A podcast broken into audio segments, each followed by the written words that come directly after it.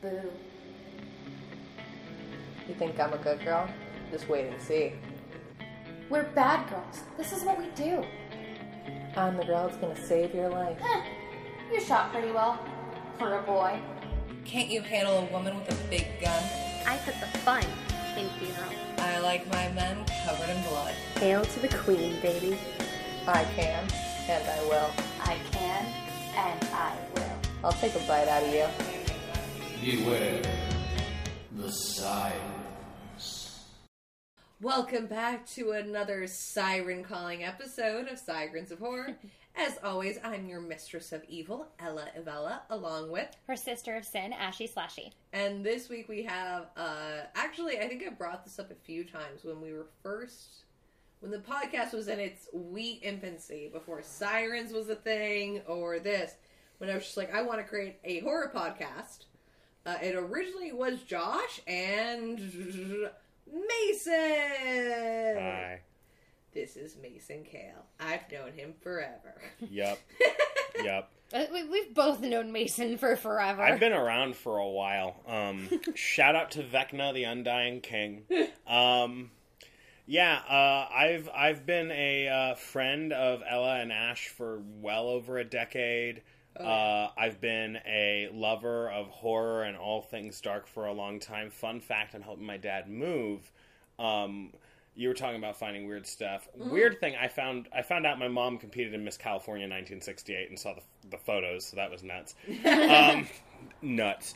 Um, I was also able to find a very old edition of Misery, which I, which I was able to gift, and I also found my favorite picture book, which was something called The Witch's Broom. If anyone remembers that, witch crashes uh, woman takes in the witch while she's like in a coma, and her broom does you know full on Fantasia stuff, ends up beating some kids. sounds it was awesome. a dark story. It was one of my so kind of the same thing. I guess Dagon. Should I talk about Dagon? I mean, like, I think one of the first conversations we ever got into About horror? uh, many, many a year ago was like uh, just Lovecraft. yeah. Uh, I used to have a shirt that just had like a chibi Cthulhu and it said "I Lovecraft you," Oh. and I think I, I wore that around you one point, and you were like, "You like Lovecraft?" And I was like, "What about me?" Says. Yeah, and you you famously also gave me a shirt which I wore for many years, uh, my Necronomic Hook shirt, the, Yeah. the recipes for gods and other arcane horrors.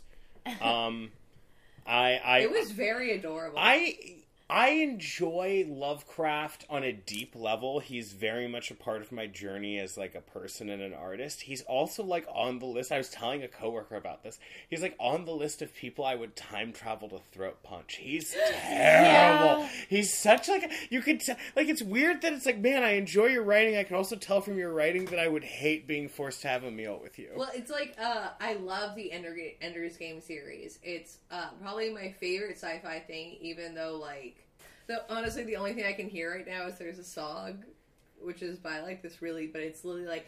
Fuck me, Ray Bradbury, the greatest sci-fi writer in history. It's it's a lovely song if you ever want to look up just weird songs about fucking authors. But uh, the Ender's Game series is is so good. It's so creative. And then people are like, but you know, and I'm like, I'm aware. But here's the thing that that I think sets. You can tell from the authorial voice in the text. I have read most of everything Lovecraft. I've read letters about Lovecraft where people like met him and stuff. Um, like you could tell he was just probably just not a pleasant dude.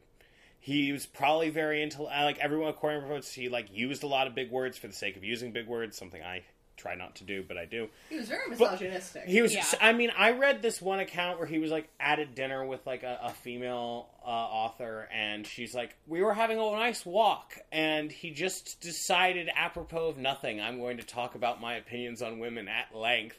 And she's like, "I won't be inviting Howard Phillips Lovecraft again by the end of the letter," because, and I mean, like historically, he was like this sickly kid.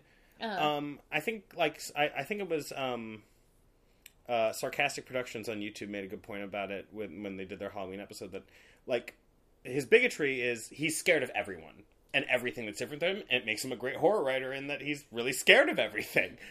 at the same time, he was like this sickly kid, a mama's boy, kind of spoiled, never really applied himself at jobs. He's, he's like everything you probably would dislike in um, a lot of people politically today. He, he he's literally kind of like the uh, the weeb personality. Oh yeah, oh like yeah. like the personification of this just very spoiled, I very mean- sheltered. he's definitely an influence on tentacle porn. Yeah, I, I, like it was funny. So obviously, y'all know we're going to be talking about Dagon the movie. Mm-hmm. Um, I have a history with this. I have in, a new history with it. in my notes. I like I literally wrote at one point, um, oh Lovecraft and his tentacles, like. the the fetish for tentacles that he has is just kind of like it's I like because I you know I obviously know of Cthulhu. Oh, and yeah, I've, totally. I've read you know I've read some Lovecraft, so I was like kind of expecting tentacles because like in the beginning I thought that um Ush, Ugia. Ushia. I, I, I wrote Ushi. I, I wrote Ushia. it phonetically. I wrote Ush. I wrote Ushia, O O S H I E, and then found out later it was spelled U X I A, and I'm like, no, it's phonetic Ushia.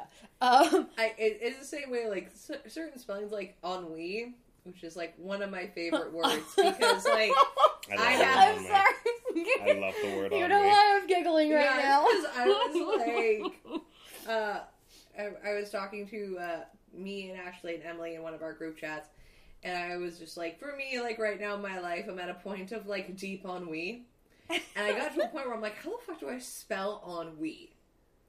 And it's spelled E U N N I E, and I was just like, what the fuck? I thought it was E N N U I.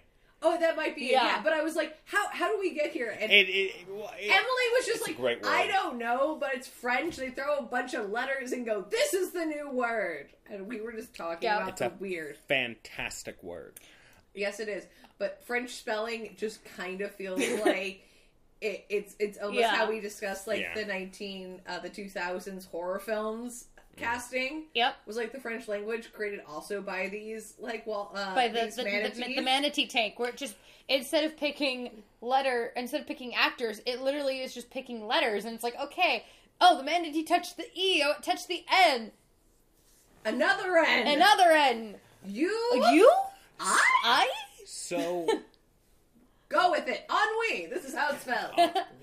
Speaking of being depressed at your own life, um, something that, interestingly enough, it's not a fetish that Howard Lovecraft, uh, Howard Phillips Lovecraft had for tentacles. He was scared of fish in the ocean, deathly so, Which and that's ma- I why mean, he well, would you- constantly you- make deep Yeah. shit scary.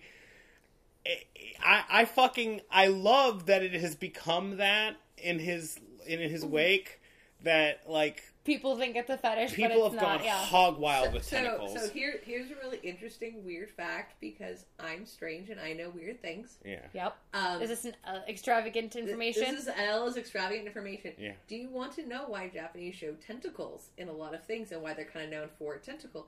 It's because it was illegal throughout most of the samurai period to actually depict any form of sex. It's the reason why a lot of times you see porn in J- Japan, Mm-hmm. it's censored. So a way for them to actually get around that was to use because they're in Fantasy creatures. Yeah. was fantasy creatures and octopuses and stuff like this.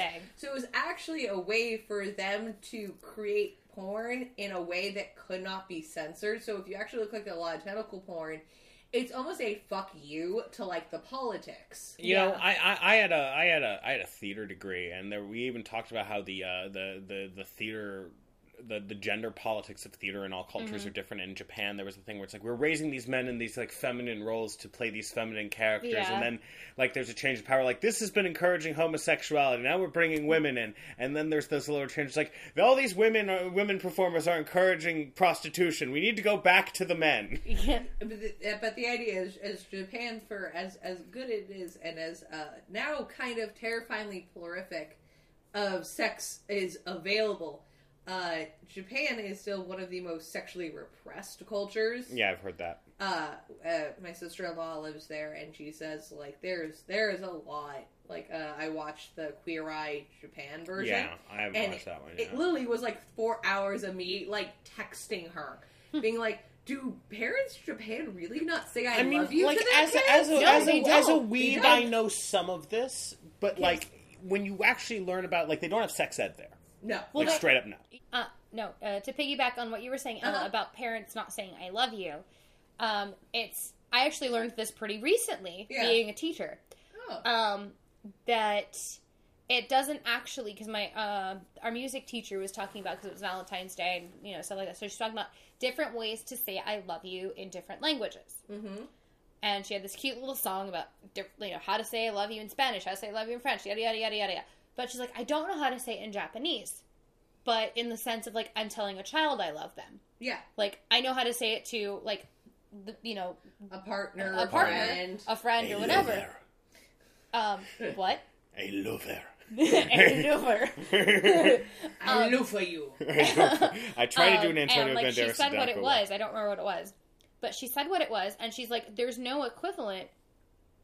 Um, there's no equivalent. uh, There's no equivalent of that for a parent to a child. Yeah, apparently, uh, Like they just like there's like there's a word, but like it's not like I. It doesn't translate to English as "I love you." It translates to you are you know You are important. you are important or you are appreciated well, you are they, my child They, have a lot of stuff in Japan about coddling your kids too much. Yeah. like you're very much taught Mhm. to like you bear the child and you raise the child, and then the child is an adult.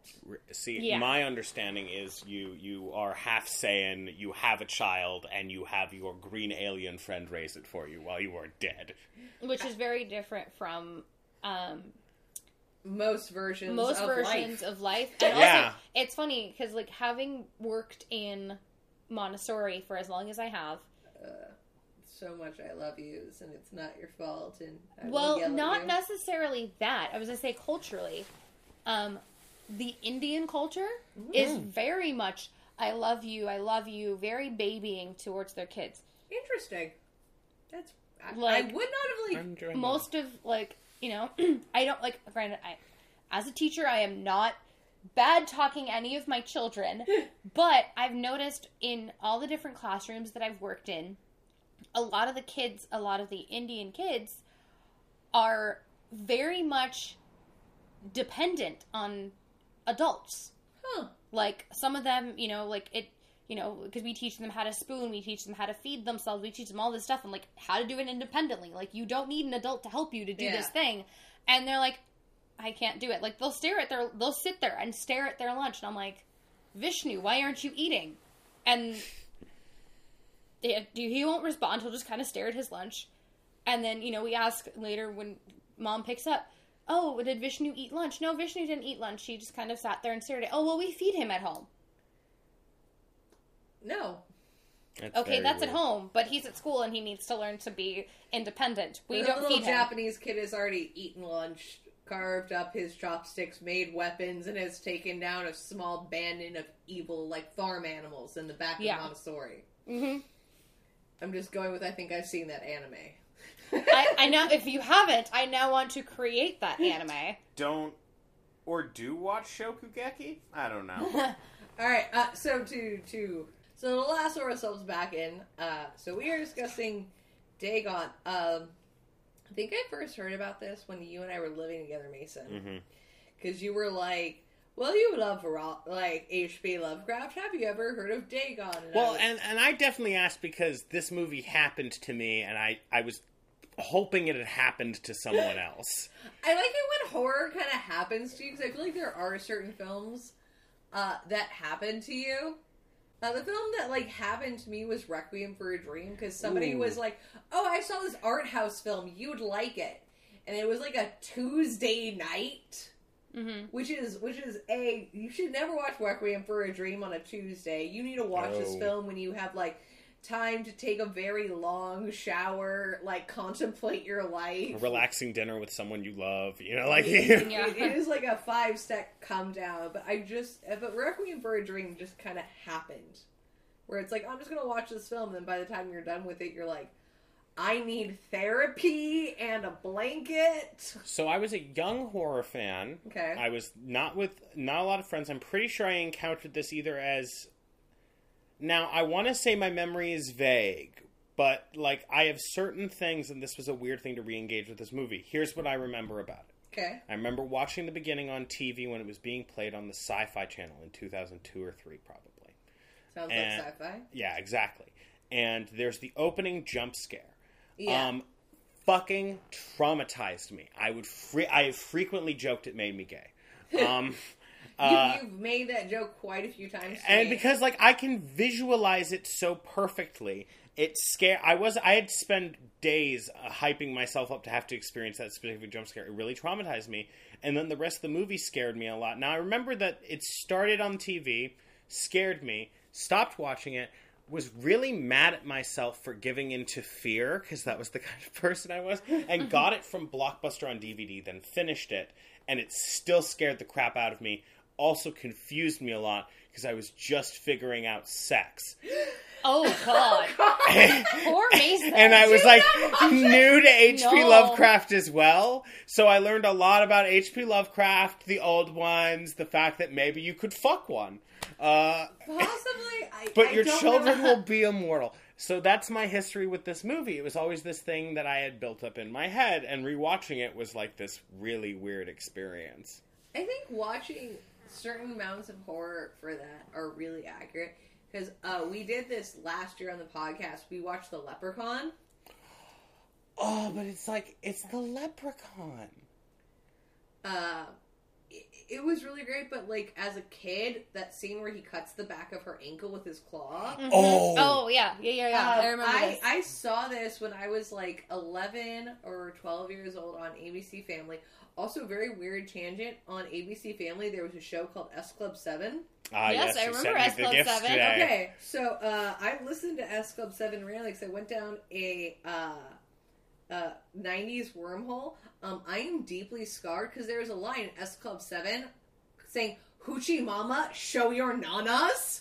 And okay, I- that's what that was because I saw that. Ta- I saw that Yes, in our chat. S Club Seven And- told me as a hoochie mama to show my nanas at like ten. and I was like, "Okay, that's what that meant." But Yes, I saw that I out was- of context, and I'm like, I "What s- is I was like, because it was like Hey. S Club ain't no party like S Club party. And I was like, yeah, this was like ten year old Pam's jam. And then it was like, uh, come up, like boys, say your thing. And it was like, hoochie mama, show your nanas. And I was like, oh, It was it was oh, originally oh, it's. So, it was a French production. But if I were rich, I would totally bring back Totally Spies. oh, I love.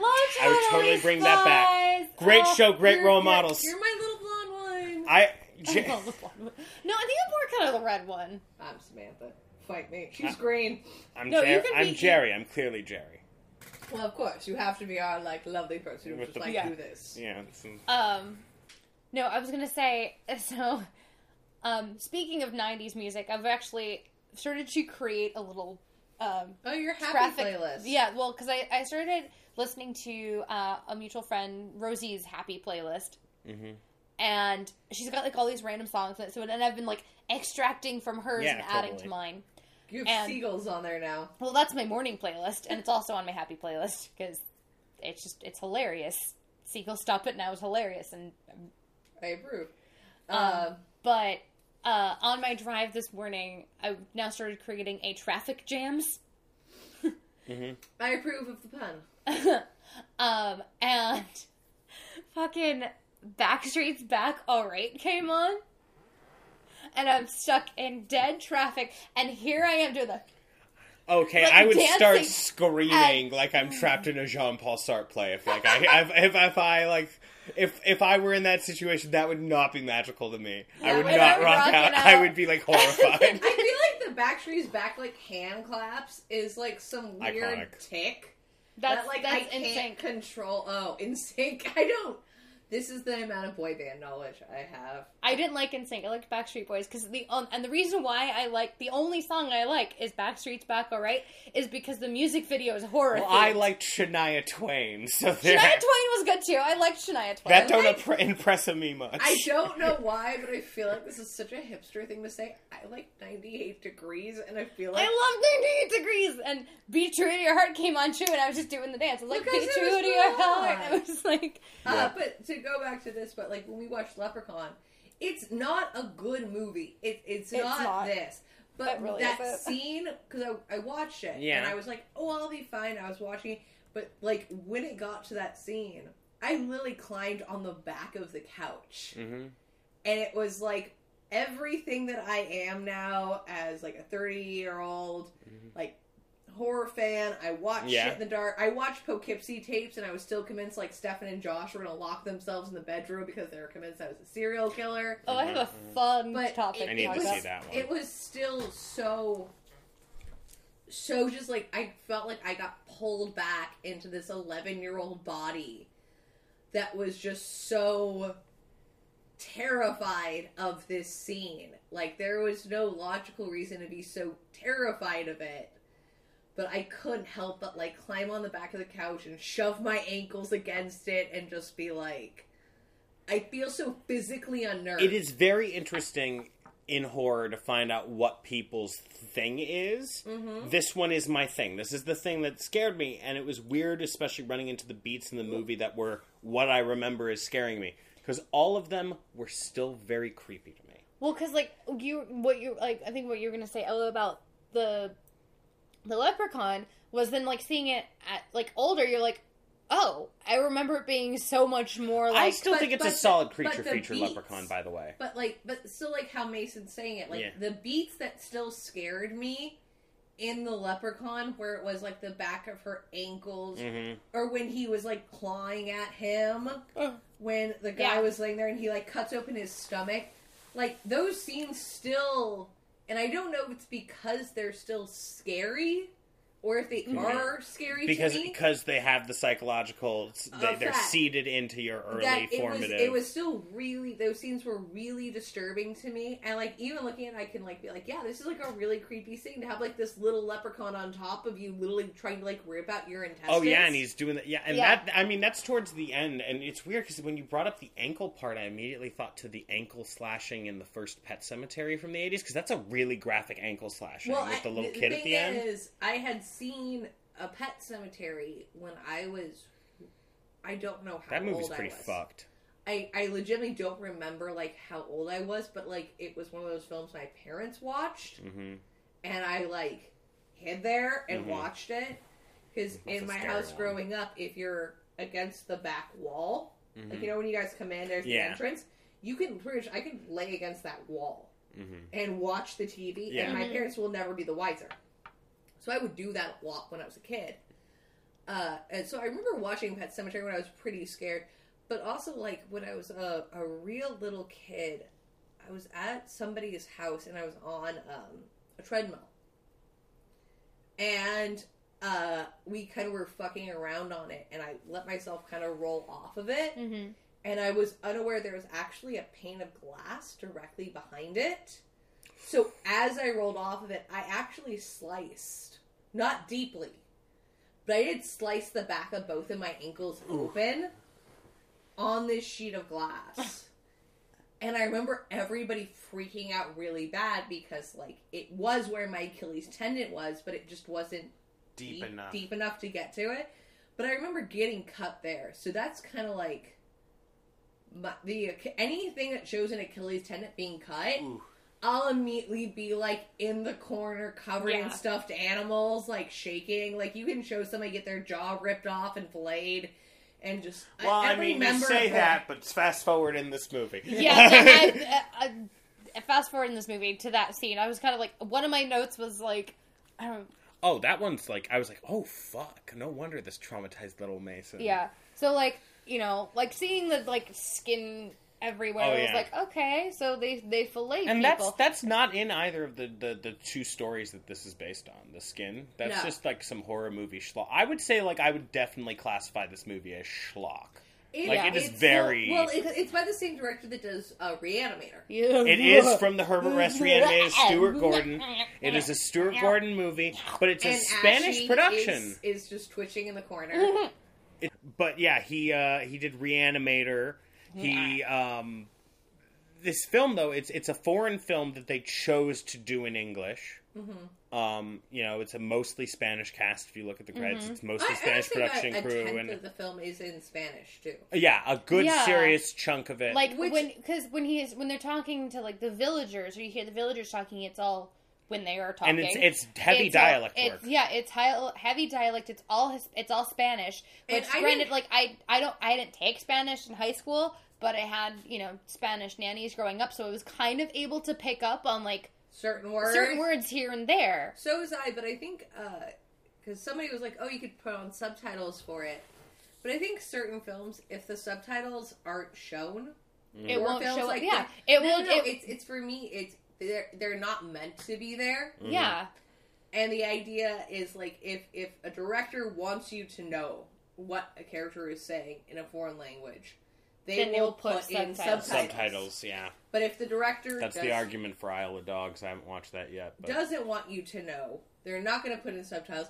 But I feel like it made it, it worked for this film because then did. all you were so paranoid. You're like, You're- what are do- they do talking they know about? he's Yeah. there? Are they talking about like people. Chopping off his dick? Do they know where the girl is? Like, what are they talking? And- But Yeah. you got to have that kind of paranoia. hmm So like, I was like, no, I don't want to watch it with subtitles. Like, I'm enjoying this like nerve wracking. Like, well, what I are also they feel like even if you tried to put, if you did put on English subtitles, it would literally translate it as to speaking Spanish. They wouldn't. I don't. I know. was going to say I didn't want to interrupt anybody, but I did watch it with subtitles on on Amazon Ah. because it had subtitles on from the last thing I was watching on Prime Video. So Did it show. Um, yeah, it does show them, and they are speaking like, and it spells it out and everything. It's a Oh, heavy, okay. it's it, it's heavy, it's a heavy Spanish dialect. It's But it says like what they're saying. oh yeah, and the the spelling and everything's there.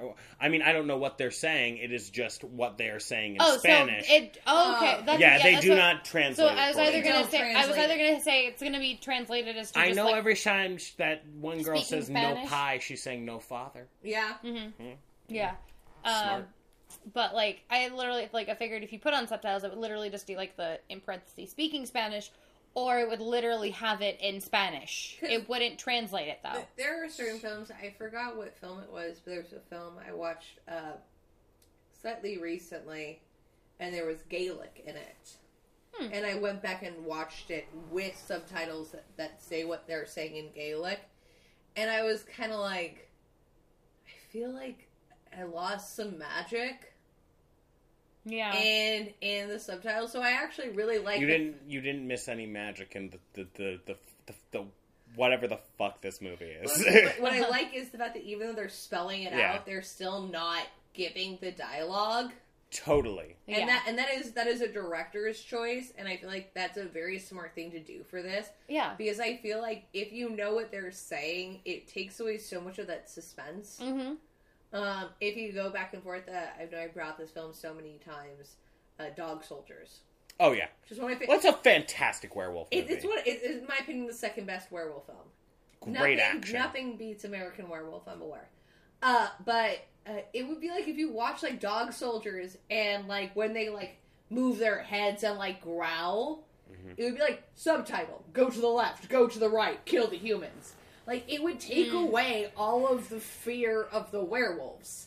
If Yeah. you knew what they were saying, it But yeah, uh, that movie, you know, it's a foreign film chosen to be in English, which is inter- that's presented in English because of its source material. I feel like it's super ambitious and just oh, crash burn fail. Well, I think I think the idea of having it be a foreign film is is very fitting with the storyline of having it be everybody speaks this different language because it, it is soft boy. Yes, I know he has a name. I'm going to refer to him as Paul Marsh. Now, I also want to say this too. You know, originally it is beca- Paul It is Paul. because later on they call him Pablo.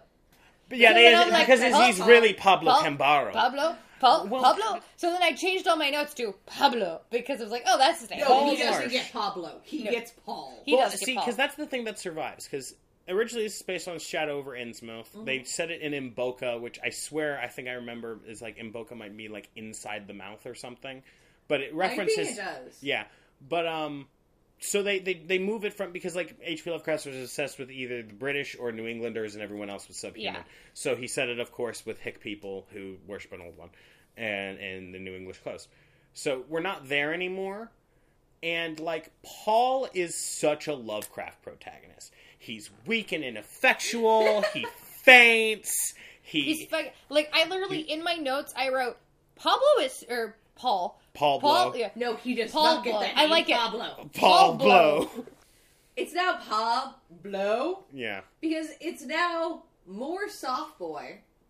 And also it's reference- now Paul blows, and you can take that in whatever way you want to take that. So Ezra Godden, I think is his name, who Yeah. plays this lead, and he also Stuart Gordon got hired by our favorite anthology series, Masters of Horror, to direct their Lovecraft episode, Dreams of the Witch House, starring the same guy as the lead. I'm sure it's based on this movie See, that they that did was that. that. was really weird because when I watched this film, I was like, "What the fuck else have I You've seen, seen them this?" in the Lovecraft episode. because I got you into Masters of Horror, Mhm. and I was like, "What else have I seen?" And then I was like, "Oh, he was also in Dreams of the Witch House. Who else directed that?"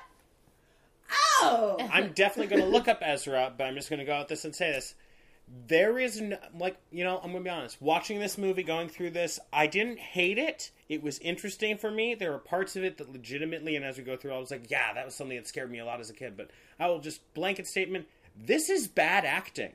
This Yeah. acting is not good. Yeah, no, no, no. This no, guy's no, no, character, like, on top of the fact that he's written to just, like, Paul Blow, Paul Blow, Paul Blow. because in the original, like, he's, he's, he's, he's You have to s- unlikable. Oh, you have to God. say it like you're a Texan.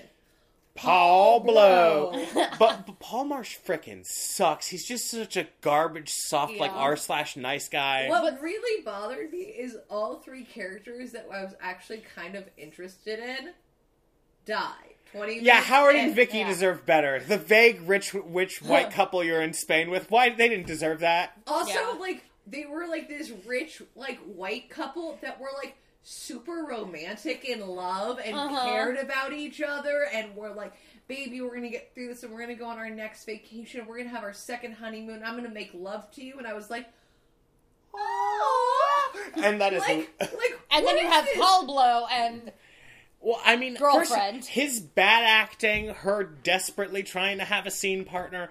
Um, She's so good. She's She's, trying. So Yeah. true. She's so like. she's real. hamming it up a lot, but she's trying. She's like, okay, if you're here, I gotta go here, but like, I'm, I'm like when she does like the thing where she's at the hotel, Mm-hmm. she's like, phone, phone. Like, I'm like, this is like not bad. Like, this is like 80s horror, but like, this yeah, is good like horror. she, she was good, like '80s horror acting. But- he was just all bad. Bad Like, actor. I literally like it was funny. It's like in my notes I wrote, Paul Blow is super pasty. Also, he's a fucking twig. He's he's, he's like also he's just like the worst because like okay, so the movie starts, um, and I, I, I like not to do a blow by blow, but the movie the beginning is very important because it's what I remember. It Yeah. you, you underwater. It says H.P. Lovecraft's Dagon. There's some opening credits, Yeah. and then you see I will admit the Paul- opening credits are beautiful. Yeah. they the are op- pretty like, gorgeous. entire- they the blew a opening lot of their budget on on that. And that entire so, that like, entire wavy. opening scene. And the music is actually Oh, nice. Like the yeah. Ea Cthulhu chant is actually something this movie has going for it. Like the creepy old Yeah. one chant that they'll No, use. I will admit But- that the uh, Cthulhu fhtagn has just been ruined for me. Because Yeah. of the Timon and Pumbaa, the Hakuna Yeah, Matata. yeah. Cthulhu, Cthulhu, Cthulhu, Cthulhu, Cthulhu, Cthulhu. Cthulhu, Cthulhu. And every time they would say that, like I'd be watching it, and like I watched it in the dark, and like I had my whiskey, and I'm like, I'm really Oh. gonna try and get into this. But then they would be like Cthulhu fhtagn, and I was just like, it was like I was talking to my brain, like don't Don't do it. don't. we're we're actually getting kind of like when they were going down. I was Yeah. actually getting a little nervous. hmm It's funny. I didn't actually pick up on The Cthulhu The- the- fhtagn. the The Cthulhu- chanting. Yeah, the chanting because I Well, was I just so. it's, it's Cthulhu fhtagn at the beginning. It's something different when he. It's I don't Ea again- Ea Cthulhu fhtagn. Okay, Ea but yeah, Ea so like Cthulhu. I didn't even pick up on that like at all because I mm. was so into like the visual aspect of the scene. I was like, oh, this is really cool. Like, okay, we're diving into Yeah. you know You got the a little bit of of, the sea. Midasy with Yeah. like, Oh yeah. Well, showing the the, gold. the chant's And, a like- bit later, but yeah. And it was funny. It's like I literally wrote in my notes that symbol would make a great tat. Yeah, that Eye of Dagon, because the whole Yeah. thing is like in, and they they change it to Spanish, but the Esoteric Order of Dagon, they kind of Yeah. like to present you with this eye that's going to be associated with it. Yeah. Yeah. Sure, he's having this, and we find out that this is a dream, but basically he sees this underwater monolith. It's this creepy eye. He's going to swim down into the pit because he's a white man in a horror movie. Um, Like you do. he's he I- he, we're, he we're realizes on episode fifty-one, and I can't argue. he realizes that this structure is partially gold. He's running the dust off, and as he's scanning it, he comes upon a beautiful woman. Like I was like, at first like I was kind of taken like like oh like there's there's a face because she just like and she's she- a creepy pasty bitch. yeah like because she's like she's kind of like you can't tell if it was just Beautiful. like a dead body that was like just floating there I- I feel or like if she was alive because it's just the way I it pans like over. That's how I looked in high school. Was Sort just of. that really. But you've always kind of had that that like that that that dead girl. Yeah, you, no, I was gonna say you've always had a little bit of a like a little bit of like a Sicilian olive like Yeah, tint. Yeah. I'm not quite that Quite pale. as pasty as But so she white. Yeah. so she goes at him and she like pulls his rebreather out and is like caressing No, his face and like, the glass. glasses, Yeah. his goggles, and, And, she's like, like the- caressing him. And then you know, flish by, you see a fin. She's probably a mermaid, and then That's- she opens her mouth, anglerfish teeth, scream, and and he wakes up. fucking that jump scare. Yeah. Even last night, I even wore my whole house. I'm like, beginning of this movie, I'm going to probably make some awful bitch noise. And that bitch noise, mhm, if I can rehearse it, was, ah, motherfuck! was my exact reaction last night. It was funny. So like me watching that scene. But that's was- his nightmare. Yeah. So like me watching his nightmare, I was like, wow, this is really cool. This is really pretty. Like, oh, let's go. Okay, okay oh, oh. creepy pasty bitch. See, I And then- I watched it with Well, this. I, Oh, hold on. go Like I wasn't finished. My well, oh, oh, Oh. creepy pasty bitch. Like, oh, ooh, ooh, creepy pasty bitch, creepy pasty bitch. Ooh, she's got a fin. She's a siren. I'm digging it. I like Dagon. Okay, Dagon's a siren. I'm digging this. This is cool. Does the anglerfish scream? I'm like, yeah. No. And then we get, oh, it's a dream. I'm like, god damn it. I like watched it and I was like, okay, we're going down. She's so much worse than Siren. She is though. She is. She's And- terrifying. and Dagon is the freaking deity.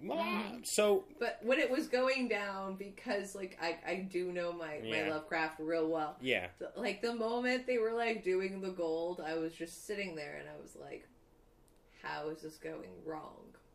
like I was so in Yeah. that headspace. Uh-huh. Yeah. I'm like, because like when he touched it, I'm like, turning to gold, not turning to gold. All right. Where Yeah. else we going? We going down? Is there gonna be a vent? And then like they show the face, and I was just like, wait for it, wait for it. Because for some odd reason, I don't know why. Because I think at some point you had mentioned like, I think you were just discussing in terms of like, and that was the point where I said no vagina ever. hmm But to be 100% frank, I was expecting like anglerfish vagina. No, Like, it's much worse when you are making out with your prospective lover and they reveal themselves to have two tentacles for a lower body. I- Which is also a horrible thing that that character does. But when we were, I was watching it, and it shows the anglerfish fish like mouth. I was like, I honestly had a thought about what about the vagina? I mean, I thought about that I too. Was, I was so prepared because you've talked about like how like traumatizing this was. So like I didn't think about it, and then much much later on in the film, you she he actually pop blows, meets her again, but she's like in a bed and she's her uh crab. Great costumes. No, she's like from the No, waist oh, yeah, down. great I'm costumes. saying I'm saying the dad.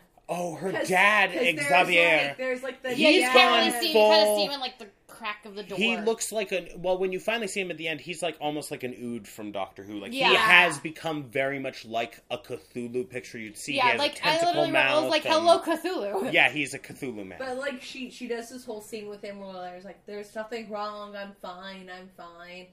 And like he goes to her and he hears this scene, he's like, I've dreamt of you and she's like, I've dreamt of you too and I was like watching this because like from the first scene of like where's the vagina horror. So when we get to that scene, A, she's like underwater, she was kinda like creepy pasty bitch, but like in this bed and she's got that like very sexy, like Catherine Zeta Jones esque, Mhm. like Spanish And- accent. right, and she's And wearing the the, tits are out in the- the, well, nightgown. the- yeah, like you see the nightgown like slowly, dra- like l- Yeah, slightly like, draped over the tits, and she does the untie I- and the like. Oh look, it's my nipple. So, there was so much random nipple in this fucking film, Oh, yeah. both male and female. a lot of nipple. just a lot of nips. But, but so by this point in this film, I had gone from like, oh, evil mermaid, fear of vagina, to at this point, I'm just like, okay, this shit's gotten weird.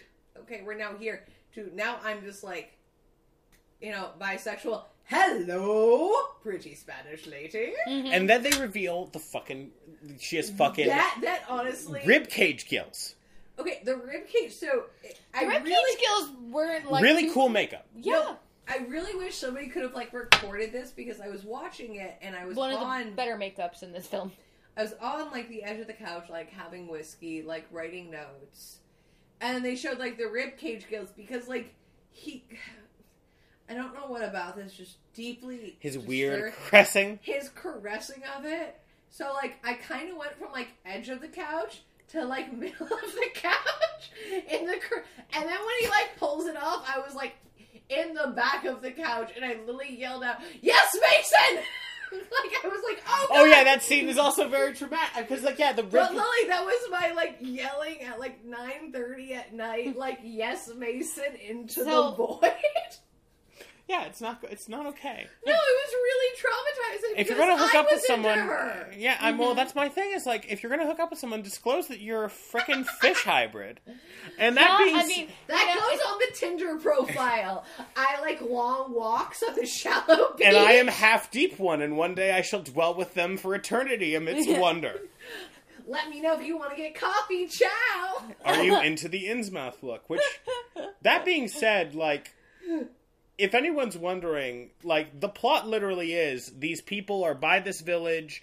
There's a storm, They're probably stuck. conjured by the cult. There's this this cult of Dagon controls the island, and then uh, it's just kind of Everyone like the race for survival. except for Pablo. and yeah, we have to talk about the ending, the endings, but really it is kind of like your standard cult movie. They kind of they come to after the nightmare. We establish that he's on vacation on his friend Howard's boat. Uh, that he's with his girlfriend Barbara, who's from Spain, and he has Spanish roots, but his mom wouldn't even let him speak Spanish. Now Paul is now she's like Paul, you're such a genius. Everything you touch turns to gold, which freaks him out because of his dream.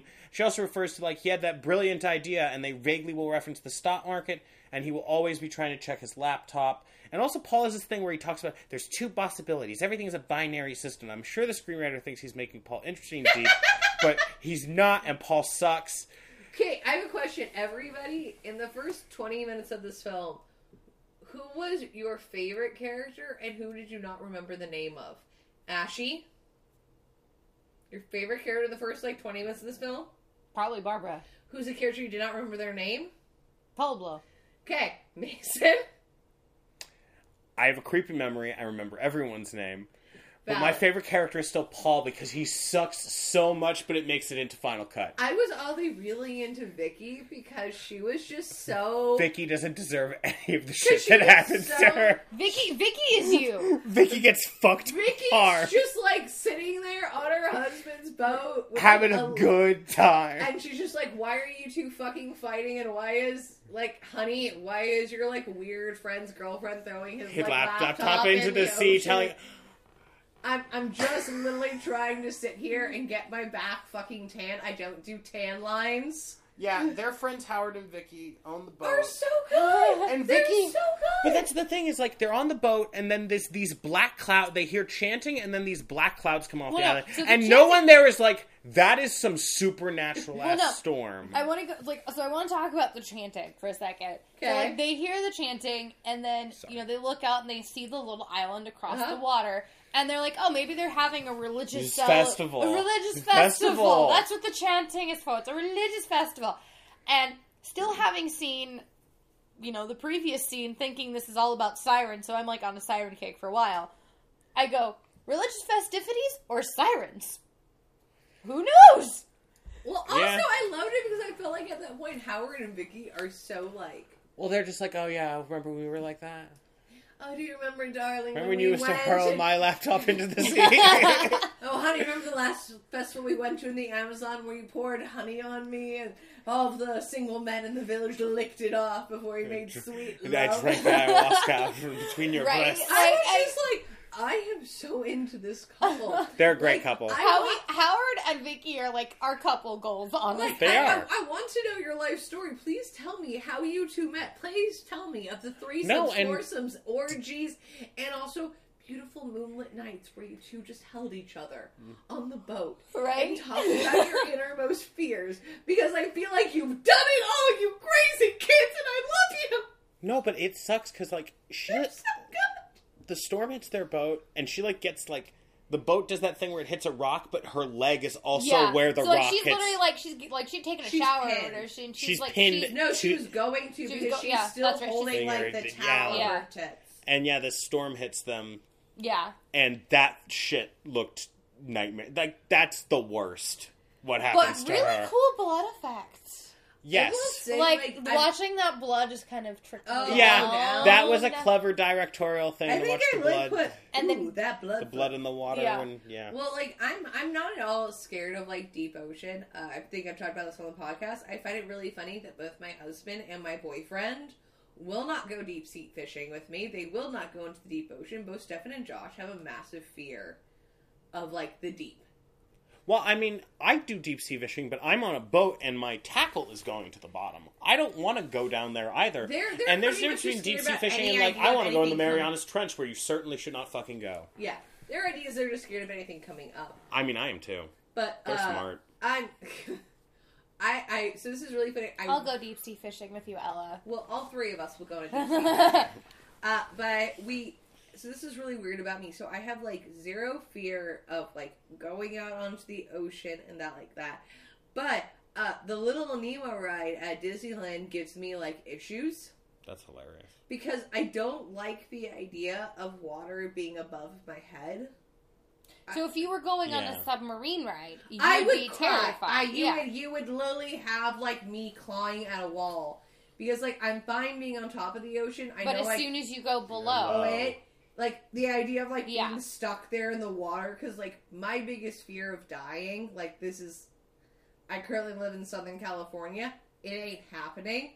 But like my fear of dying is like being trapped below ice. Hmm the idea of being able to Oh like yeah, see see air up and, like, yes. and sp- you can't get to it. or it like those Yeah. lifetime movies where they get killed under the pool cover. You're like, that Yeah. would suck so oh, much. Oh, God. And no. anything like that where you're just It's the most trapped. LA way to be murdered. well, no, Yeah, It's the There- most there- LA that- way to be murdered. Is trapped there- under a pool cover. It trapped wasn't- under an automatic pool, Pool cover is the most LA way to be murdered. It wasn't fucking. It wasn't my bloody Valentine, but it was. Was it Valentine's Day? The movie with David Boreanaz about the like. I'm pretty sure, se- yes. that's valentine's day Okay, so in Valentine's Day they have a pool cover death, Yeah, Yeah. they have a pool cover death in that. and I'm just like, yeah, It's no. that's a stressful death. Yeah. Because you can see that happening yourself because you know your life sucks. Yeah, yeah, Um, so like anything like so like like I said like I have zero issues. I know how to like make flotation. I know like how to deal with being out on the open ocean. Also, like I don't plan on being like stranded on the open ocean. I'm not like going out to the middle of the Atlantic. I'm going out to like Catalina. But I'm that's- fine.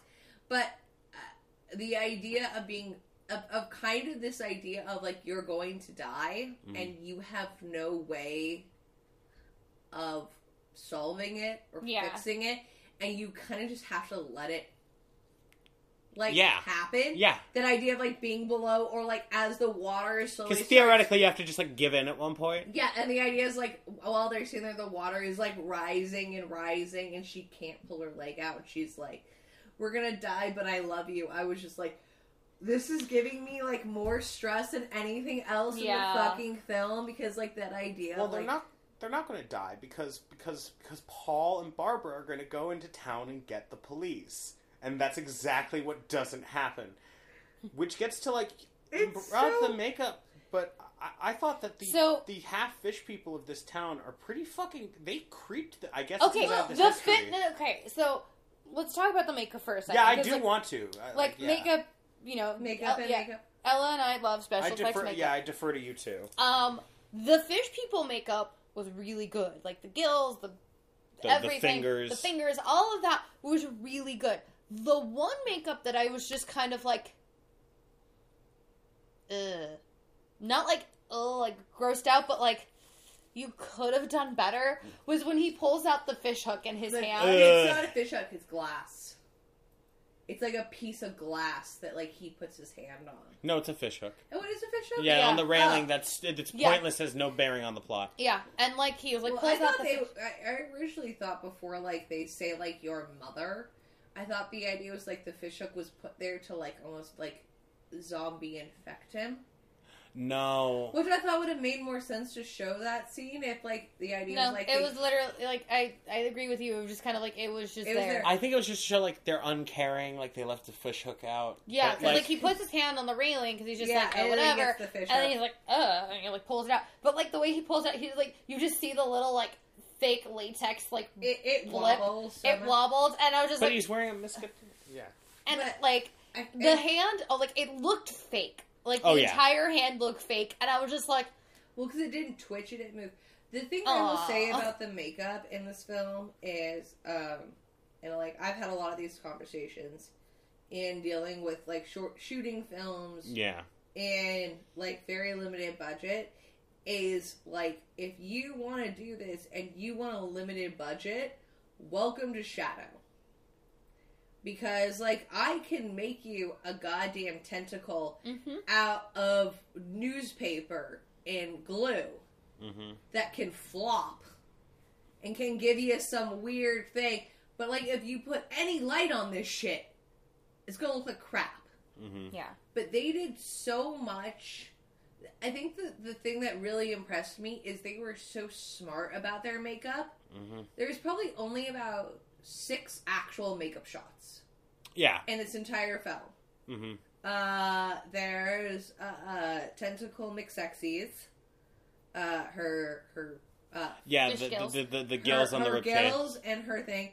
There's the ood. There's the priest's hand. Yeah, the priest's Mm-hmm. hand. And there's also, well, the Ood guy, he also has those fingers, the complicated Yeah. tentacle fingers. Those are really cool. Um, then there's him at the end growing the, tentacles, yeah. and then there's a few facial prosthetics. But besides that, it's pretty much all. well, his whole, uh, his the makeup that they did on him when he burned himself was good too. Yeah. Yeah, okay, so I'll say seven. Seven full prosthetics. Everything else, every character you see is is pretty much just like death makeup. It's gray, it's overly Mhm. shadowed. But then they do a lot of stuff with like you know, this character is just flopping in the shadow and you just see them dragging It's, it's the performance. That's the thing. Yeah. Is like between the, the the sound. So that's what I would say is like what scared me most, probably as a kid, is like it's going to scare me a lot more.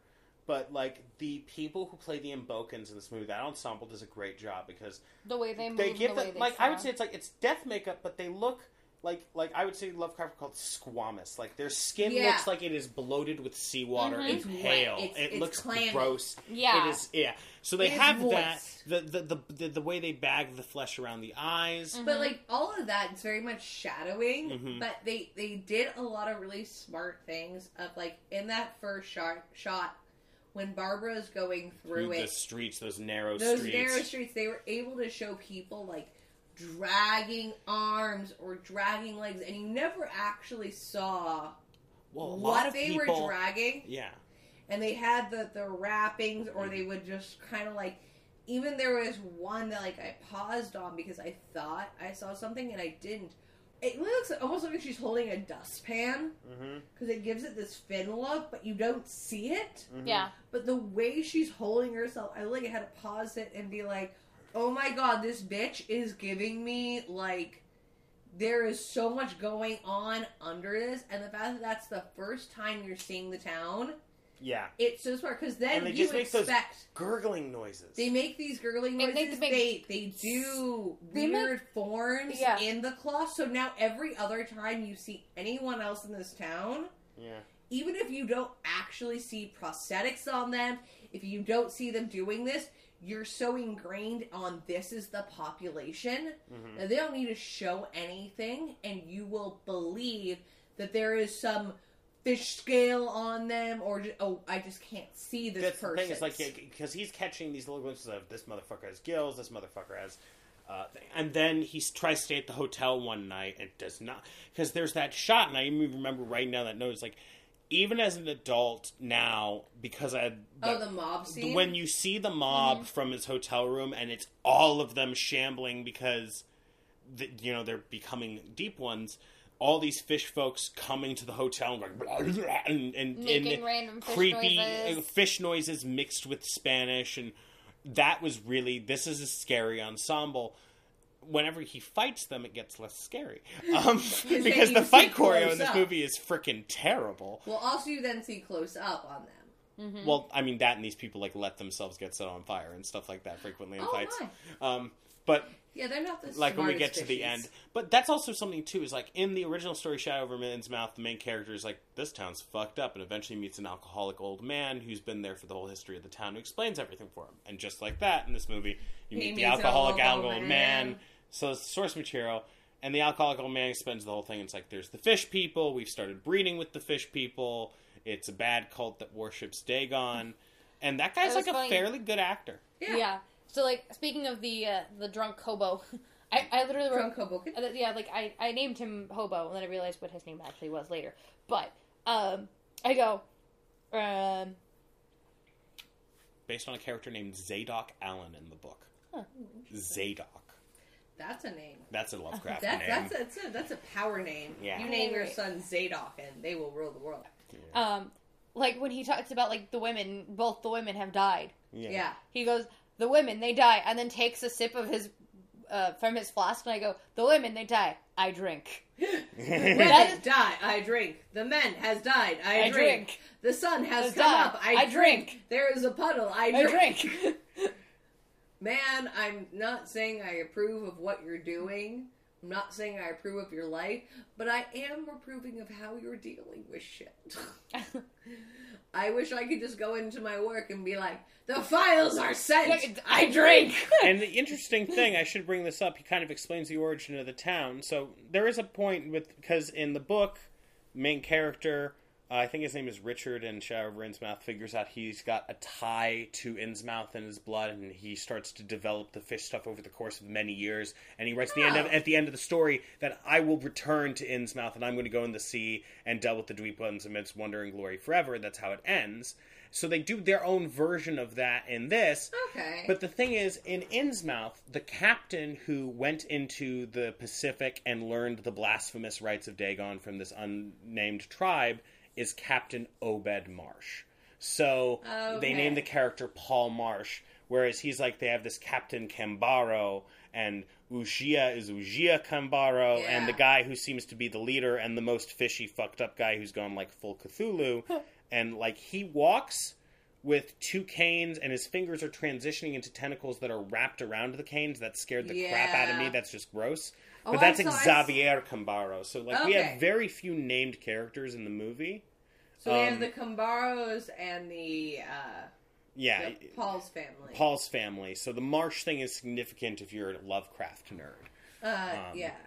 but yeah I mean that old guy gives you all of the plot Oh, yeah, in, he- in he- both the movie and in the short story version, I- that old guy I- explains the whole plot. I did make like a little mental joke to myself because like when they were talking about the whole idea is like there was fishing village and the fish dried up and there weren't any more fish so they decided to like pray to Dagon and Dagon brought them fish And gold. then what and gold, and gold like you do. and, and part of me just like literally I had this like m- thought 'cause I was I watched it I took a pause and I had a cigarette and I literally had this like mild like mental plot of like this almost like animatic where it's like Moana's island oh yeah, and then the Dagon island and it It was was like right next to they're not other. chill, o- Moana. They're not chill over there. like how to deal with fish not coming back. Moana, I shall go and return the heart of Te Fiti, and I shall bring back Maui. And the people And over there are just like, We're gonna bang Dagon. and just Moana being like, like on her ship where it's like the beautiful Polynesian music, Yeah. you know, and like the wind is blowing and like, How hey, far hey, I'll is there- go? And then The they like, sea oh, calls me. and they arrive on this island, and she's just like, get get back on the boats. I- just, just, just, just- knock, just, just, no, black, black spot. She's like, "Can I dock over here?" Some guy. Can... Yeah, I'll leave. I'll leave. you Uh, know what? We're we're chill. We're chill. We're gonna go. Okay, every, every, everybody, get back on the boats. I see you talk about Te Fiti, but I have a different god. this one you can fuck. Definitely back on the boats. Oh my god, that's hilarious. I now want to make this a thing. I also feel like Maui would be like, I get to fuck another god. What? And then you you'd have say, like the Rock. Is this how the Rock Dwayne actually exists? Is he part like Samoan god and So now, part now Dagon? I like I, I well, it's funny because now I'm literally imagining, like, so Moana pulls up to this to this creepy ass island. island. That happens. Get the fuck back on the boat, and then, uh,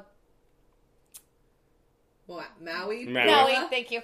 Hey, hey. I'm like, I'm just gonna now, name off. now, Hey, hey. Hey, no, it's, is it's the it's the chicken. The Hey, hey is the chicken chicken. Steak on. Hi, would you Definitely. Juilliard chicken noises. um, and Maui like Do you ever wonder why he gets so many roles? Do you ever wonder how he does so well?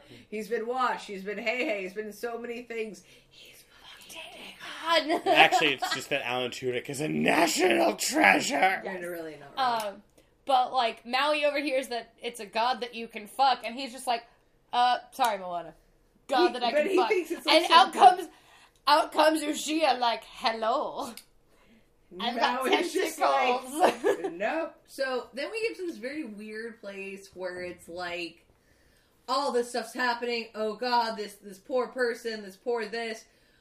Actually, Pablo, you're half Dagoni, and it, you, I was just kind of like, what?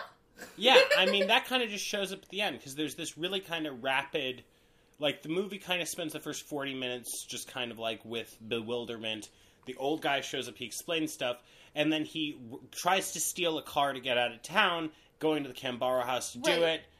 It feels very. He tries like, to hotwire a car. Yeah, we I were was like- talking about. Oh, sorry, go No, I on. was gonna say, like, yeah, you were you said that he hot- uh, he tries to hotwire the car, and I was like, Pablo, you don't seem smart enough to hotwire a car. Oh, and you're not. Well, It's that the hobo is trying to create Yeah, a, a diversion. distraction to help Just you, like, 'cause he's suddenly super "Ah, helpful." Hobo noises. but it, like the first like like two thirds of this film seem very uh, Tremors, Leprechaun, that that great like '90s classic horror style Yeah, I could see that, and it of, kind of just like we are a person, we are stuck, we are.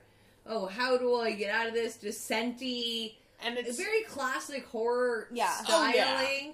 Like, oh god, the evil tentacled woman wants to like kiss me and she's running after me. And then it was like spliced in almost like Because I mean, this ties into the second time the movie traumatized me. Because when he's in the Cambarro house, he runs into we were talking about at the beginning, Uxía who like Yeah. they imply is like the daughter of the head of the household because mm-hmm. fish incest is in this movie. And so he like sees her. You're the woman from my dreams, well, my nightmares. And then he inexplicably is really attracted to her because it is very easy. Now Paul Well, thinks that every- his I girlfriend mean, is dead, like- so he could totally hook fuck this Well, chick. no, like there is a moment where he's he's like, Girlfriend's so he thinks his girlfriend's dead because he hears it from the the hobo. He Mm-hmm. goes back to the hotel and then he sees her and he's Mm-hmm. like, "Oh, you're not dead, Barbara." And then Barbara turns around and it's the fish girl. But I wrote my notes. There is no Barbara, only Dagon. Only Dagon, only Zuul. Well, it, it was, it, and like both times, all all three times, and we'll get to the third, which is my like body pillow size question mark of life. Um, uh, it he hears like the sirens call. He hears this like, ah, Yeah. and it's very like kind of my my like the Little Mermaid being like, ah, Yeah.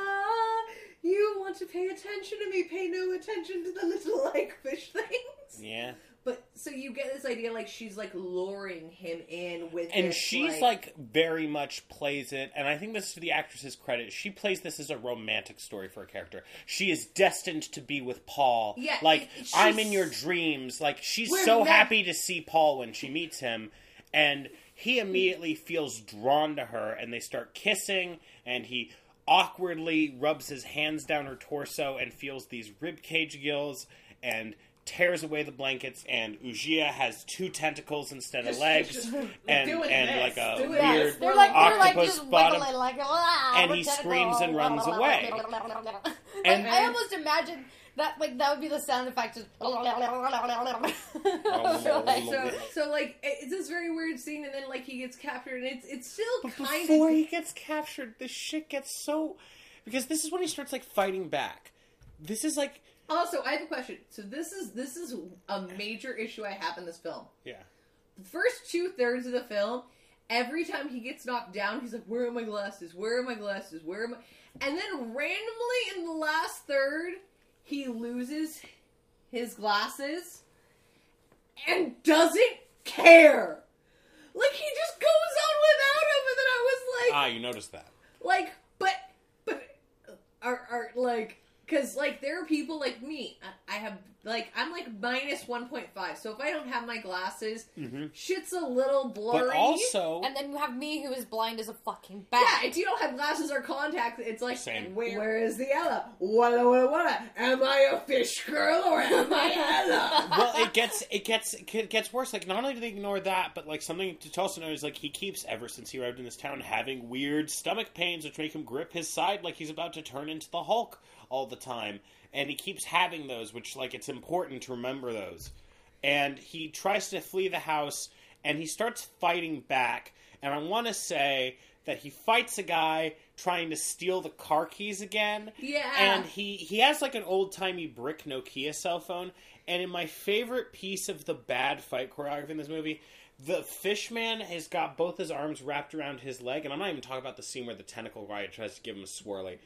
He tries Oh because god, that's a thing. That's right. The tentacle guy is The tentacle guy to give him I a swirly. about the But the one guy is right his arms I- around his leg, and he pulls his cell phone out of his jeans pocket. Also, Paul wears a Miskatonic University sweater, which I just love. Um, but uh, he pulls his brick phone and he just starts. And I can't say hitting the guy in the temple. He starts bapping the guy in the temple with his cell phone. Like you can imagine Paul going nyeh, nyeh, nyeh, nyeh, until the guy like lets go. Like nyeh, nyeh, like smacking him with the cell phone, and I just like lost my shit. If I ever watch this film again, it's all I'm gonna hear. and then like Paul like is running through the town and he hooks up with the hobo again and he finds Vicky and Barbara and he's like he constantly tries to fight people off with the knife from his Swiss Army knife, his one inch blade, and everyone's just like, "What the fuck are you doing, Paul?" And then he finds Barbara, like it's like, "Oh yeah, like the hobo lied because he didn't want you to know the even darker truth." And we cut to Vicky, who like something attacked them in the water on the boat, like we mentioned earlier, and she's They- like, they have- "Paul's they have gone. He's seen." cleaned up her leg though. Yeah, they have they've Yeah. properly cleaned up Vicky's leg and like sewn the sewn the stump. You've seen in a previous scene that Paul, like Howard's skin is hanging in the house where they keep the skin of So people we know. Howard is like hella dead. dead. Yeah. But like, and then Vicky reveals that like something terrible happened in, in and for Vicky, it's indescribable. And then for the other guy, he goes, was- "He take was- her. What? What? What do you mean? I I gonna overact? What do you mean?" And then the hobo goes, "Oh, he fuck her." Which is one of my like, oh, he fuck her. I'm like, what? I loved, I loved it because he was like, it was, it was like a He's little trying bit to like explain. Because the the old man was like, he take her into the deep, and he's like, what? He's like, he he take her, he he he he be with her. What? He is with her in primal way. What? He- he he put fuck her. his he put his tentacle dick in her vagina, and she is now pregnant.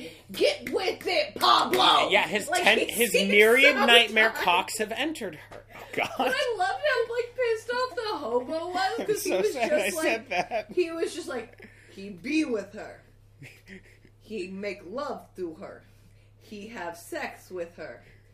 All right, here's a schematic of how a baby is born. Pablo. I mean, it's right up there with um, the case thirty nine where David Caruso was like, "Hey, fuck you," and the camera zooms in awkward. It's it's like he fuck her. Uh, so and then Barbara very pointedly says that if this shit happens, if whatever lives in the water out there gets Kill to me. me, kill me immediately. I'm out, And I'm out. everyone watching the movie is like, totally get it. yeah. And then the fish people show up and capture them. Well, and then Vicky's like, nah. Nah. Okay, and this this goes back to the point where I was like, Vicky, you're my favorite, and then Vicky straight up like seppukus herself. Hardcore Well, no. I literally at one point was in my notes. I was like, "Oh, Vicky can fight." Uh, not as good as I thought she could. with Poor one leg and no But clothes. she straight up is just like she gets the knife and she's just like, nope, nope, nope, nope, nope, no, and just is dragging the knife across her stomach. And I was just like, get it. And then we come to in the torture shed where they skin people. And, Oh, God, the torture shed. with So- the priest oh, and everything. fucking But no, shed. but Oh. no, the fact that Paul's actual line is like, "If you wouldn't have helped us, this would. If you hadn't helped us, all this wouldn't have happened to you." He actually says that to the old guy. No, there is a little line too. Like after they peel off the old guy's face. from Oh yeah, they peel off the old guy's face in front of Paul while Paul tries to recite the Lord's scripture with him. And then shit. randomly, the Paul's like, because like Paul has been like ultimate soft boy this entire time. softest boy. And then he looks at me, he's like, "Come on, motherfucker!" And I was like, "Honey, if you have shown at least like a gram of testosterone at all in the rest of this film, that might have like given he- me some like yeah."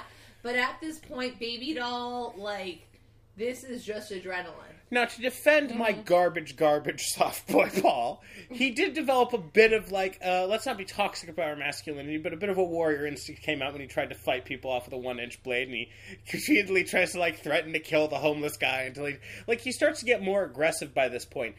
His Yeah, I arc don't- starting from the shed, though, if we're going to get like super like Yeah, intellectual, okay, like, a- starting after from the the shed, shed his arc gets better. So I no, have a it's not that. I, I would argue that, and I think this is a, a stronger case. It's not that his arc gets better. His arc stops making fucking sense at the shed. yeah. Okay, He goes from extremes to like, I'm resigned to this fate. I'll rebel against this fate. Oh my god, you're skinning faces. Come on, motherfucker, skin my face. like he is all over the place. yeah. Like Paul, have you seen a shrink recently? Well, he's he's I know you're about to get killed by an old god, but if we can just take 20 minutes. But also, I will I will prose this: Is his evolution have to do with like the Dagon E? Uh, because I don't know another word for I it. think I think the So- movie tries to be about like fate on some level and so. about is, is like the idea like now that he's been in this town for a while and he's these- getting these side pains? Is like the the, the. Dagon fish creature, and is the reason why he's such a soft boy is like he's not hundred percent who he's supposed to be. I'm sure that's that's one way to interpret it. I I, I think mean, I'm- the I'm- I'm cosmic horror. I mean, this I'm- movie tries really- very hard to be a lot of things, and it's trying to do creature feature and cosmic horror at the same time. Cosmic horror is almost only ever a thing in genre fiction and fantasy literature, but not it- horror films because Oh, it's well, no, hard. Like Event Horizon. Other than Event Horizon, I think it's very hard for the true villain to be a chaotic and indifferent universe. But also think It's Event very Horizon hard is, is, to get that vibe. I- Event Horizon does a great job. I, I, I literally Love that movie. But I'll say like Event Horizon is halfway due to the actor. Oh yeah, Uh, I the whole cast of Event Horizon: Laurence Fishburne, uh, one guy who's menacing white guy in other movies. Yeah. uh, a, A a paleontologist who's excited to see dinosaurs. yeah, he's the Jurassic Park guy who goes fully crazy, pops out his eyeballs. Yeah, he's like. Yeah, it- but it's, it's- very hard to do cosmic horror in a film. It is. Uh, it, it's very easy to do like 2001: A Space Odyssey and stuff like that, where it's more thriller. I know there's a film I haven't seen it yet. It's on my list. It's with um uh, Annihilation. I want to watch that too. I've heard Where about it. The it's prison big- that refracts emotions and the crap I hear Yeah, through the grapevine. I, I just know I've seen the scene with the bear thing, and I was like, somebody was like, just watch the scene. And I'm like, no, I'm down. Uh, but yeah, cosmic horror is very is very weird to do, and I feel like the an issue with cosmic horror is because you're dealing with gods and stuff like that. It's easy to be like, oh, can we write down this really bad acting or this really bad like character progression as like cosmic horror juju, or is it like because we're not being able to sit down with the writers and be like did you mean this very weird jump in personality to mean something or is this just a weird ass jump? My interpretation, Yeah. given the overall lack of quality in the film, is that they are attempting to do this thing, and this is my honest belief that the writing very like that's the whole thing with Paul's like motif where he verbally goes two possibilities and talks about or he tries to like that that awful scene where he tries to be sexy with it with his girlfriend talk about his whole like binary belief and probability and shit. But whatever the thing with Paul is like so cosmic horror is that there's this big universe and you're just a speck in it Yeah. and it's indifferent to you and that's the true existential horror of it that comes out. So like the idea I could tell that they so desperately want to be like he, he's unaware that his fate is tied in with these people and that it is inevitable and that he is going to be sucked into something greater than himself and that's why it's a really big deal i think that when Uxía rolls in on her creepy ass wheelchair from that Yeah. she borrowed from the movie red dragon with her Oh my creepy God, headdress that on outfit, though. that was a cool outfit I know. I wrote She- on my notes. I want Uxía's gold outfit. yeah, it's I pretty cool the headpiece. because she shows up and says like, "I'm in your dreams. Like you can't care about Barbara, you care about me because you dream about me. Like we're destined to be forever." And I mean, my favorite exchange in the movie: "Fuck Dagon." Yes, and her child will be immortal because guess what? They're going to give Barbara to Dagon, and she talks about how they're going to be lovers for eternity Mm-hmm. in Dagon's like fishy glory. And he says, and, and they're going to have immortal children. And his other line is, and I remember writing this, yeah, and they're going to have to be some kind of half-assed fish in the sea. it's a really weird thing. But he also says, like, it's going to happen. There's no escape, is there? And Uxía is like, no. Yeah. So like the movie is trying to be really heady and about fate. It is not succeeding. No, and I think I think that's the issue. Is like I'm so used to like watching films like The Witch or Mm-hmm. A really like, good movie. Like uh, I have watched The Lighthouse, but like I recently was reading an article about um uh, the how the Haunting of Hill House, the 2001. Yeah. Uh, about the idea that the only two characters that survive are actually the only two characters that show compassion Mhm. for other people in the film, and this is the reason why the house allows them to like live. Is the idea like their their ancestors were these horrible like asylum like people and like the only way you can kind of like escape is both times they kind of sacrifice themselves Yeah. for somebody else so it was almost like you had to get so much karma points to get out of this house and somebody was like yeah i freaking rewatched it and like this is like a trash 2000s film but like if you look at it in like its spirit like this is a very well done film I, I have a question for you two. 2000 This is 2001. Really? This is a 2001 film. yeah so i, I was know, not right? aware i thought it was like mid 80s Yeah. So how did the face peeling hit both of you? How did how did how did that how did that one settle? Okay, so Because because Hobo straight up gets his face taken the fuck off, like Well- from the neck up, head peeled off I like a skin mask. Where they try to like recite the Lord's Prayer as a hobo guy. You remind me of man my mother and father wanted me to be, and then they take his So, freaking okay, face off. I it's real hardcore. I should not be laughing at that. it is definitely It's a lot. it is a it is a, a lot in one scene. Um, I I okay trying to figure out how to phrase this. that, that's a whole life right there Yeah, it's Yeah. a lot to process. Um, so I don't mind blood, guts, and gore, hmm and I have a feeling Ella, you're kind of going to be on the same page as me with this scene, yeah but it felt a little like torture porny Oh, incredibly. To me- versus like oh it's you know like it's a scary thing we're you know killing him. But it to me it felt very torture porny and like the it was like gore for the sake of gore. It wasn't like had anything to really do with It did, and I I also think if the whole thing is that these people are proud, I get that they're hiding their fish-like features from the characters, but the idea that ritualistically they wear the skins of, Of their humans. victims, Yeah. like why would you want to hide any of this glory? Like if this is a blessing from Dagon to be like this. Uh, so to to be uh, a hundred and fifty percent honest, uh, I checked my phone what? during this scene. I Oh. was so and like I can say this as somebody who watches a uh, obscene amount of horror. Yeah, like no, I I watch horror the way people Mad watch respect, Joe. like uh like reality TV, like the amount. I think I was literally like home alone last week, and I literally just put on um, Grave Encounters casually while I was like walking around the house. That's a fun movie, though. I really That's love a it. fun, like, stupid haunted uh, show Grave gone wrong Encounters movie. Two is actually really good. Ties into the Oh, first. oh my god, I need to see that. It's really good. Uh, but like I was just casually walking, watching around it, and like I was doing something. I was like sitting on the couch texting, and I was like, ah, fucker got his neck snapped. And I kind of had this like self moment of like the things you say out loud to yourself, Ella. Okay. Uh, so this this was a scene that absolutely uh, in a film that actually held my attention very very well. Uh, I'm, I'm not sure it's because like I am a, like a D-rated horror junkie. I just watched VelociPastor, and I lived for that fucking film. I was You know, I'm going to also say this garbage film had. Um, wow, I'm getting like really aggressive towards it. But this like, this "This bad mo- garbage." this bad movie that hurt Little Mason also probably had the extra thing of like you were watching going like, well, what parts fucked up Little Mason? Yeah. because a lot I of this was. movie Okay, did. I do. So it's, I I was like that, but like it was just one of those scenes where like you know dealing with like oh like the fish Yeah. people or like I mean, it's am, like a change but in this genre. scene, I was so just like oh torture scene, cool. Do do do do do. I'm gonna make a drink. Oh, they're still reciting the Lord's prayer.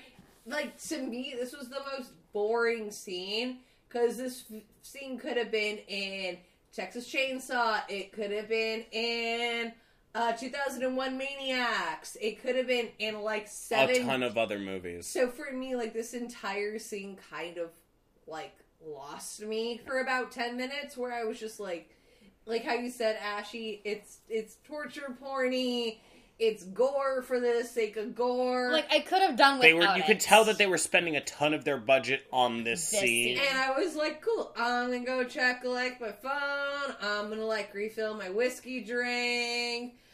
Come at me, motherfucker.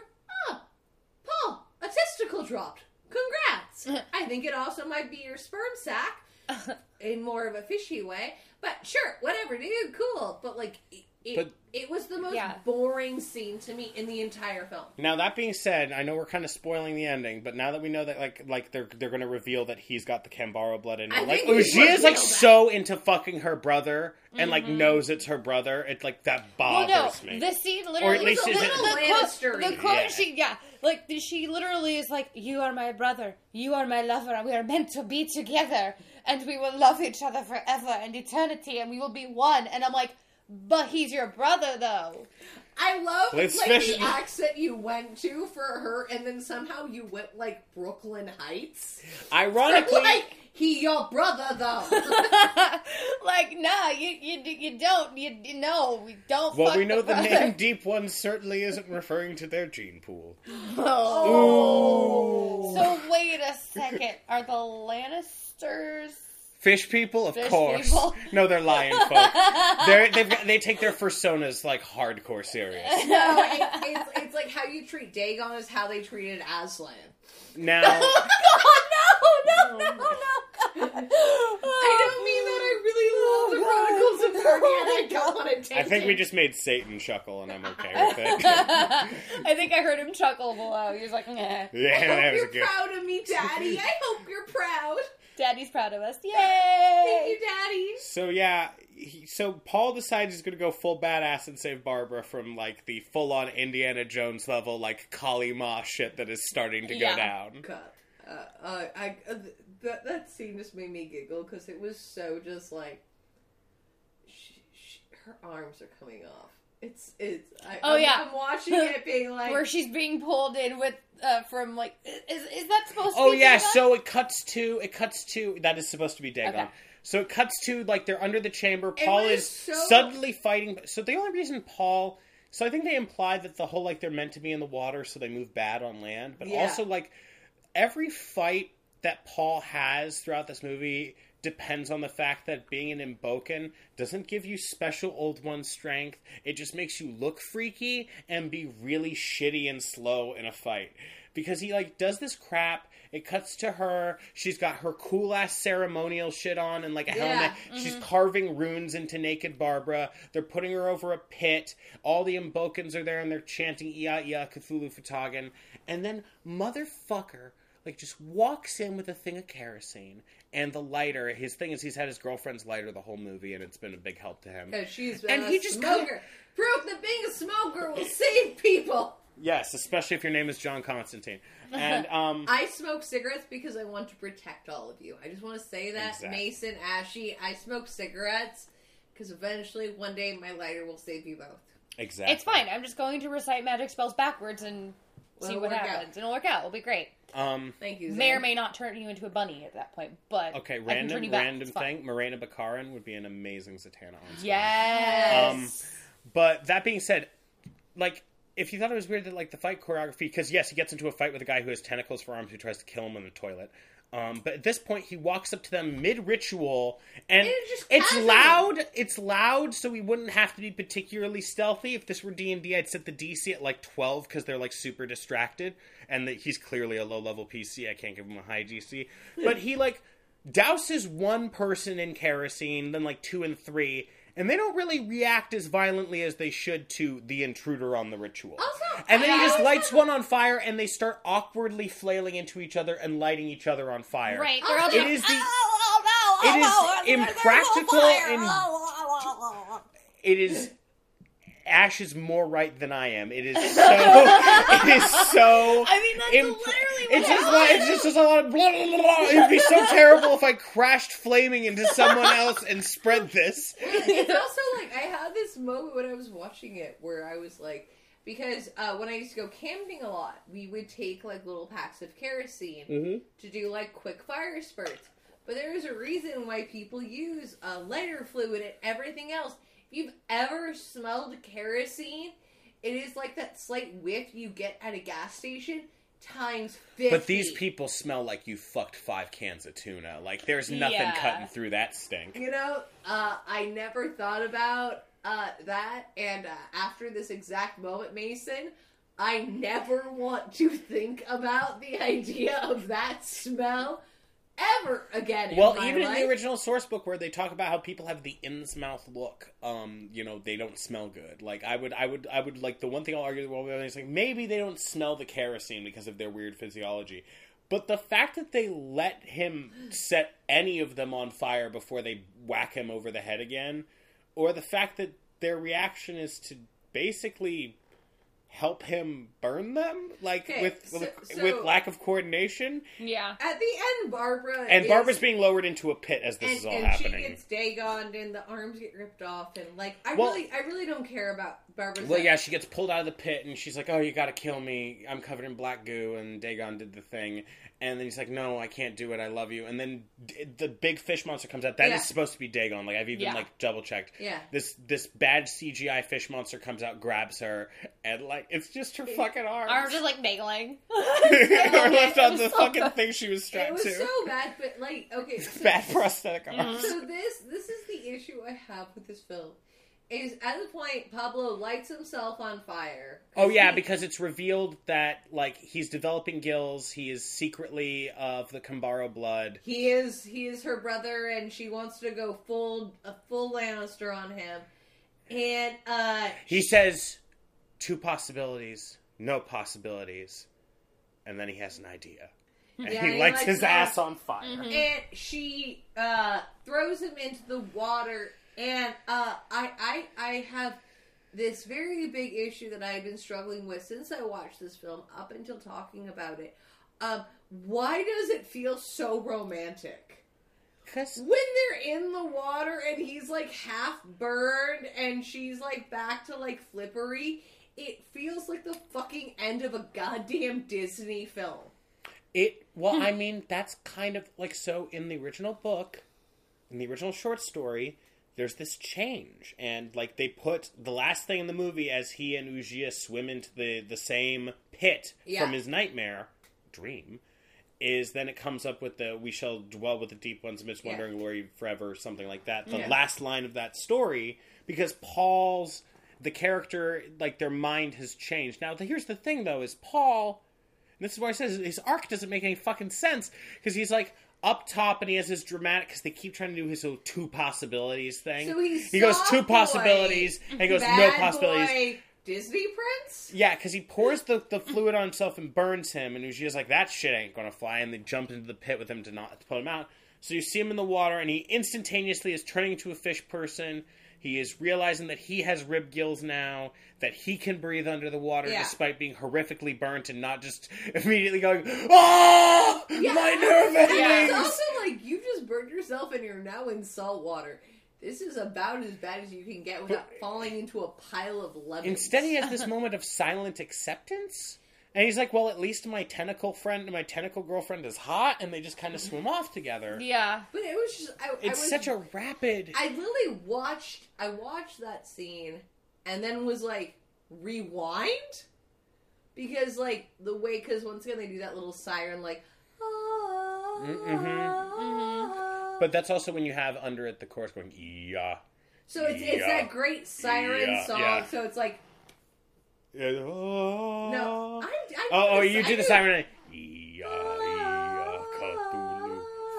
so you get this Yeah. this this this Yeah. creepy Cthulhu. yeah with this Yeah. uh, so but So like, wait, I- can we, can we do that one more time Yeah. for two of us okay doing? uh Yeah, yeah, Cthulhu, fhtagn. Yeah, yeah, Cthulhu, fhtagn. And yeah, you'd want to swim into the abyss if you heard that. right? actually like I'm kind of I, doing please, please don't drown yourselves and swim into the abyss. Listen, the old ones are Cthulhu. We're Crit- sorry, we were just on your podcast. Take out your headphones. the Do not only swim into gods the deep. worth it are the dark ones. Um,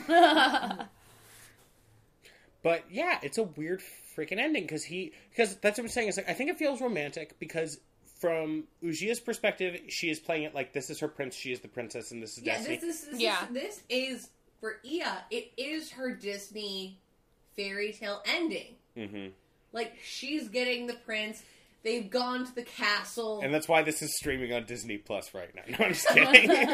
well, no, I Should so, I like, watch Dagon? so or I, the Mandalorian. So I, I don't know if you caught like maybe this is exactly what triggered the whole Disney Prince thing, but um because I was I was like listening, but I was also looking up freaky facts for Uh-huh. the freaky fact corner.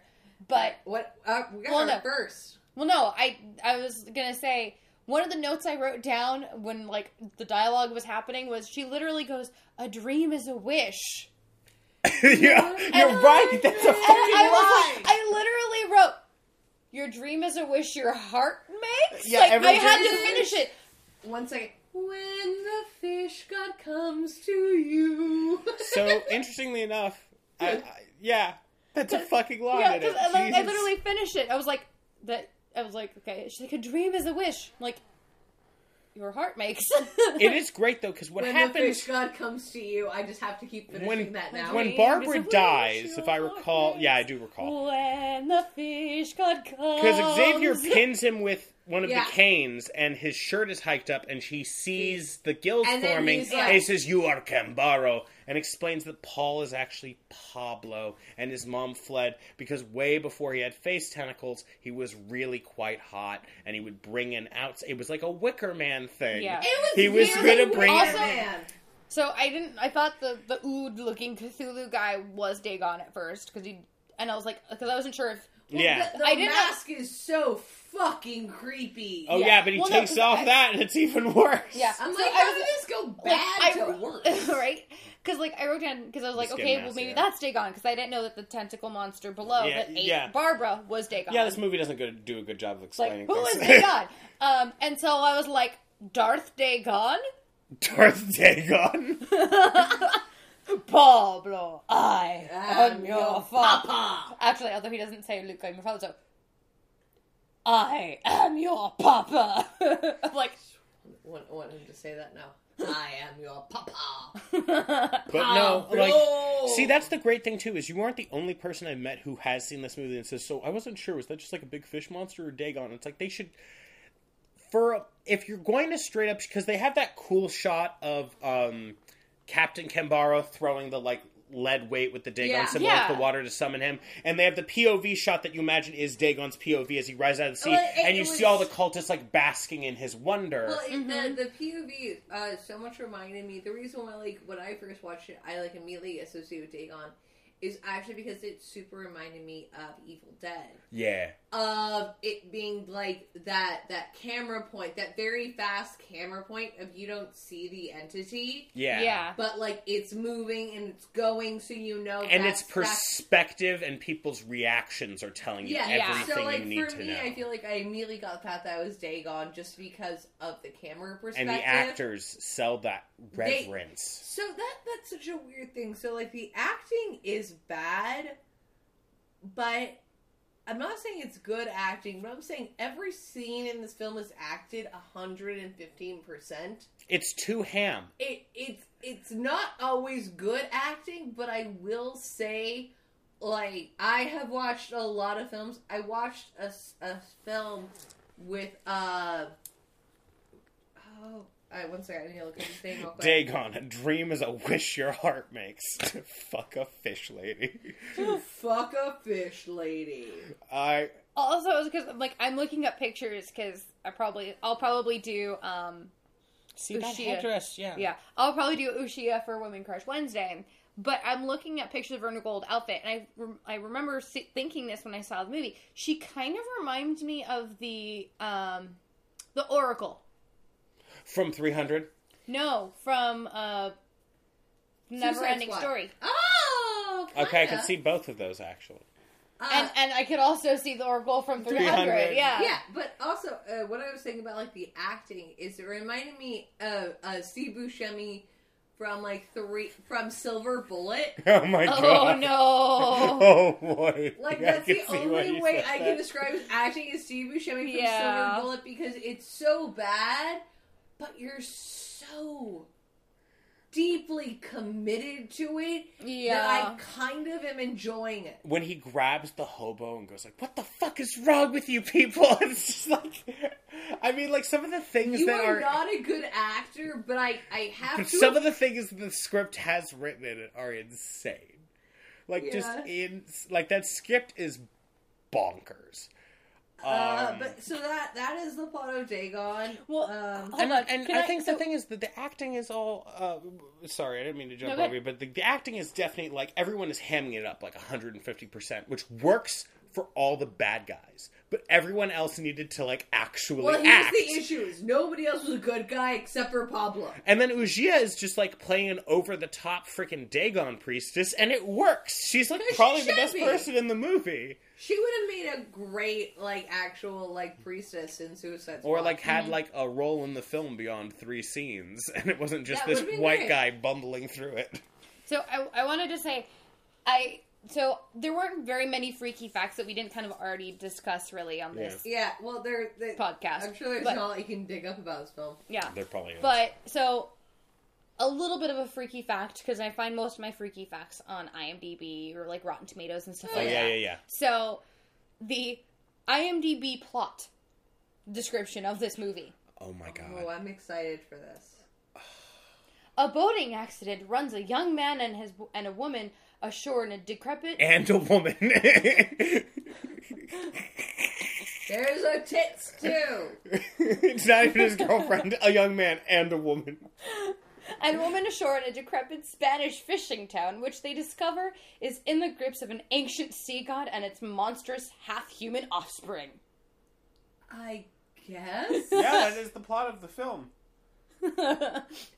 I feel like this is the most cohesive I've ever felt about this film. Yeah. I mean, like that's the thing is like. So Dagon, the short story, is even shorter than the Shadow over Innsmouth, Yeah. and I, they definitely did that name wise thing because it sounds more dramatic. Like this is H.P. Lovecraft's Dagon when you're trying to Yeah. market it, because the Dagon story is a guy. So things about Lovecraft's protagonists, they tend to be addicts because that's the only thing that numbs the insanity. They tend to be insane. They tend to be suicidal, and they tend to faint at the end of shit. yeah. Um, so almost all of that, literally all of that is true in Dagon. Because in the Dagon short story, you have a guy. He's shipwrecked. He comes to. He's on this strange landmass with this putrid fluid on it, and it stinks and stuff. Well, actually, his boat is on the back of a frickin' old one, and he figures out when he sees this monolith and then he sees this creature the, the, the great- he sees the great Dagon. He says he went insane and he needs a fuck ton of morphine and he's going to kill himself. That's the whole story. Is that I saw this thing, and then uh, Dagon's referenced again as the esoteric order of Dagon in the Shadow over Innsmouth story, which um, I really recommend reading it. I think it's one of Lovecraft's best stories. I feel His like short stories are better than anything else. Like, uh, In the Walls will always be my favorite. his poems just kind of suck, in my opinion. They just uh, in the Walls. Uh, no, it's not. Rats in the Walls. No, it's not. It's called. I always forget, but it's about the painter who does the paintings about like the the creatures that are taking children. They're almost changelings esque. The ghouls, yeah. the ghouls, Um, and then it's the the reporter that goes to do an article on him, and he sees the doors open and he sees there's the well and they start coming out of it and he shuts it and says like they're hard to keep track of unless you only let them out one at a time and the idea is like this painter's been letting out these creatures and letting them kill children and harvest these things just to do these paintings There was Yeah. one called Cool Air, which was just about this guy who was keeping himself alive by staying at really cold temperatures. Like he was a preserved corpse in his Hmm. apartment. Yeah, it was a good creepy one. I like that one. It's a very short one. his Um, good but that one's ones racist also. So like take it out with a grain of salt. It's definitely a racist story also. But like the person in Cool Air is like Hispanic and like H.P. Lovecraft isn't nice about that.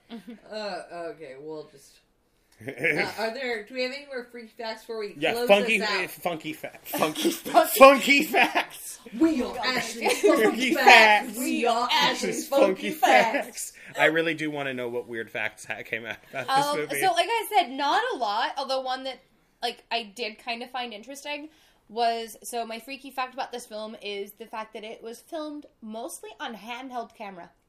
Interesting. well, well, I could. I Yeah. can see that, but that Yeah. person's also a very good cinematographer. Mm-hmm. They they did a lot with a with with what they had. Yeah, Like I was saying with like with the makeup and stuff like that, and all those very close quarter shots, they did a lot of good stuff with shadowing Yeah. and lighting. Well, and even like you mentioned earlier, the sound mixing too, which was really interesting. Like in my notes, I wrote down like random fish noises, like the skittering. I was like, okay, I'm hearing dolphin noises. I hear seagull noises. that was random Ella sounds that she made with her mouth. You're Yep. not going mad. Um, I was like, I heard seagull noises, walrus noises. I was like, I'm hearing all these different beach noises coming from these fish folk. What is going on? like, There was somebody that made seagull noises. yeah, They were. I, those there were a people couple. Like, fucking freaky. Like I could see weird. why a little me watching that in the dark was just like these So- people Yeah, are the- creepy okay. AF. So I want to preface this, like, because I kept trying to say this, but it, like we would get deep into conversation. Oh. I'm so sorry. No, it's okay. So Ella mentioned this film. She's like, "Okay, we're gonna do Dagon with Mason, and it's gonna be fun." And like you mentioned, you mentioned Dagon when we like hang out with you. You're like, "Oh, I'm so excited to do Dagon. This movie traumatized me as a kid." Da da da. da. So I'm, I'm, gay because of G- Dagon. Because of Uxía. like, which I is valid. yeah, I I'm mean- bi because of Uxía. yeah, valid. We've chosen our path. I want to eat fish, but not that way. um, I love some sashimi. oh god. Um, but so I was going into this film, going like I was going into this film thinking, oh god, this is gonna be terrifying. Like Mason's terrified of it, yada yada yada yada. And I asked, uh, I asked Chris, I'm like, is this like because he'd fallen asleep on the couch next to me as I watched this film last night. So I was like, I need to watch it for the podcast, and he's like, "Cool, babe, I'm gonna fall asleep." I'm like, "Okay, you do that, babe. You've had a long, long day. It's Yeah. fine. I gotta do the thing." So he falls asleep. Before he falls asleep, I go, Is this film going to make me want to snuggle up close to you at night? He's like, No, you should be okay. It's not as bad as Reanimator. I'm like, Good. Yeah. And I, so still kind of had that, like, Ooh. Oh, not gonna not like this film. And then, you know, saw the awesome siren shake that is Uxía, and I was like, Okay, I'm not terrified. I love how the fact we put any evil woman underwater and ashy is just immediately like, I'm here. Listen, I love Ursula. I love the witches from uh, uh, of Stardust. Like, I It's- believe a long time but ago you gave me permission to one day do your makeup like Ursula. oh, I will totally do drag Ursula for Halloween, like full oh. on. Like my Oh my favorite Disney Can song we- is "Poor we- Unfortunate can we, Souls." Can we please do a thing? Oh yeah, totally. No, Ella. yeah, it's happening. You, you've done Ariel, and you've looked great as Ariel. So have What? you? me being a beautiful redheaded mermaid? I have no idea what talking about. So and me being a be- buxom gay man, I am halfway to being Ursula. So have Ella be Ariel. Have you do Ursula, and have me be Vanessa. Can this be a thing? Josh can be Eric. Josh can be your Eric. Oh my god, this is like this is our, our next group cosplay. I love this idea so much. I got my dick. Uh, so, I think that's what I take away from Daisy can be Flounder. Daisy, you are You my flounder. flounder. Emily is Sebastian, and she tells me when I'm an idiot. Yeah, Chris can Uh, be one of my little eels. There you go. Uh, I, I feel like it's been a great episode about a very strange film. It's a strange movie, and it's It- weird to confront really like is. what scared the shit out of you in such a formative way. Yeah. I, I think it was it was very interesting. 'cause I think a lot of like little stuff of like like when I lived with you, I remember like you really didn't like walking through like dark. Like you you were the one person that I would always be like, "Hey, when you go to bed, turn off the hallway lights." Cuz you liked having the hallway lights on. After watching this film, I'm like, yeah, it's valid. Like, if I watched this film as a small child, I would be so against darkened I, I on, yeah, like I think had I watched this film as a small child, I probably would have been the same boat as you, Mason. But having watched it as an adult, I'm like, I'm not Yeah, I so don't remember this film terrified was of made it. for small children, especially It's small children who were just No, I mean, it's discovering that sex R, existed. so- So it's like a really a line to be like, "Sex is a thing." By the way, watch this. Uh, Like, by the way, you like horror movies. This is the feel one you're going to stumble into shortly around the time you discover sex. I think it's something like you've discovered sex. Have you had at least one or two things you would consider weird? Cool. Now watch Dagon. Yeah. Not like I don't Okay, know. I've, I have explained sex to you. Now watch Day Gone. like that's that's not No. a. Uh, It's not, it's so not we're- a great way to. we're gonna go through and give Dagon a rating one through five. Uh, I'm, I'm gonna end with Mason, so I'll start. Um, I'm gonna give it a two point five. Mhm. Uh, uh, th- there are some really cool shots. Like I love the priest, like Mhm. little fin hands, hmm and I love pretty much every scene with Barbara. Like holy shit, Barbara! Like wait, wait to way to carry carry this film in a, an amazing acting way of not seeming like you're you're high on whippets. I mean, Uh, uh, but like some of the makeup is good, and I feel like this film is is B schlock in the effort, but uh, D schlock in the execution. Like the people that were there wanted to make it good, but you could only do so much, Much. with like shitty like paper mache ribbon. That was the plot of this film. Yeah. Uh, so I'm gonna give it a two point five. What about you, Ashy? I think I, I want to give it a two point five, but I'm just gonna give it a two. Um, What the fuck is going on with the end of the season? Like, I'm becoming the nice one. um, like you know, I I will agree with you, Ella. I did enjoy all the makeup and all of that, but it just, I, I Good. I can't, I can't. It's two.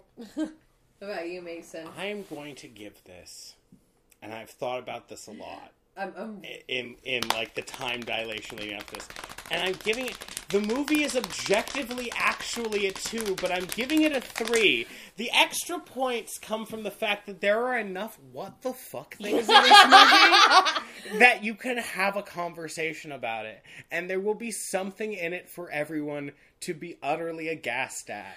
Um so and it is- because it is a plus point for the what the fuck. Yeah, it gets a whole it, the, the, the the the the WTF and the amount of garbage in this film adds a full 1.0 to the score because you get to dis- because you have to then process all the things that are in this film Yeah. and realize that there's mm-hmm. like a pretty small field of Lovecraft movies. They're, they're like really it is are. not and this is one of them. This is one of the big ones. You know, like you Herbert West seen- Reanimator is is kind of considered the king. It has the most like name recognition. Yeah. Yeah. Because Call of Cthulhu's legacy is entirely as a pop culture figure and as a as a tabletop game, not as a film. I will admit, like my favorite one is the Last Lovecraft, but that film is like a piece of shit schlock. I've I have heard. I have not watched. It, but I have it heard. is if you want a film that combines Dagon with Shaun of the Dead, I do love Shaun of the Dead. That is what the Last Lovecraft is. but I'm giving it a full. I'm giving it a full 3.0. okay, Um, cool. I think I think I think you know there's a lot to be said for what they've pulled off with very little. hmm And um my god, to pull off a full-length movie with Ezra doing that shit as the lead Uh, is a feat. It was a fucking peak. I'm gonna get my ass kicked by Ezra Gunn one day. I'm gonna meet him at a car. It's gonna be like X go and give it to you.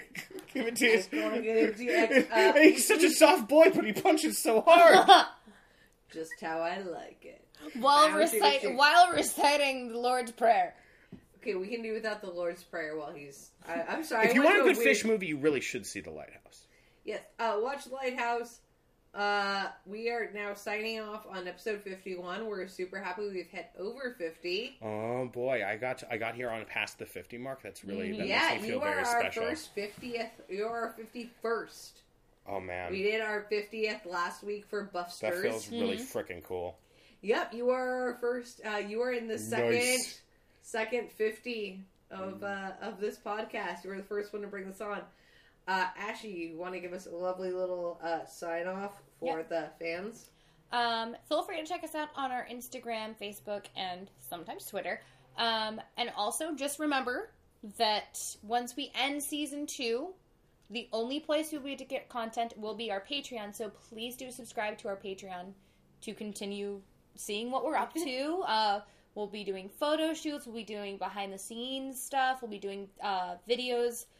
Well, we're- interviews when we'll have Mason on a glorious interview to not just talk about Dagon, but his love of other unfishy horror films. I love tons of horror films. Um, we will we will let you talk about things that don't involve tentacle rape. Oh, can I do a plug right now? Yeah, go for Oh it. right, oh totally. Um, you can follow me on on on that go Graham at Mason KD20. Um, I'm very big into D and D. We will be Um, linking everything below. Follow the Mason. Yeah, and uh, I will double check this link to make sure it's right. But twitchtv.diceventures, me and my friends play. Uh, we're playing Seventh Sea right now, but we have plans to play all kinds of other stuff, including I think uh, we're actually considering uh, a a paranormal hunting game next, uh, potentially I Hunt. Um, Which The is like, Siren which is about like, uh, which is about like us like hunting supernatural things in the gig economy. I'm saying I'm like the Siren Sisters instead of the Winchester Sisters are Yep. down. But yeah, yeah. Uh, so yeah, uh, twitchtv.diceventures at Mason MasonKD20. Oh my god, this was the, so much fun. Um, it has been a blast. Uh, like I said, I've known Mason uh, since he was a wee babby in high school, and I've got to see him throughout college. Uh, we've lived together. We've become roommates. Mhm. We've uh, you you were a bride's mason. I was at a my bride's wedding. mason at her wedding. It was beautiful. He had a glorious tie. It's probably the prettiest tie I've ever I gave a speech. You I did. made a princess bride joke. You did. Uh, that I think I got one of the biggest uh, laughs out of my wedding.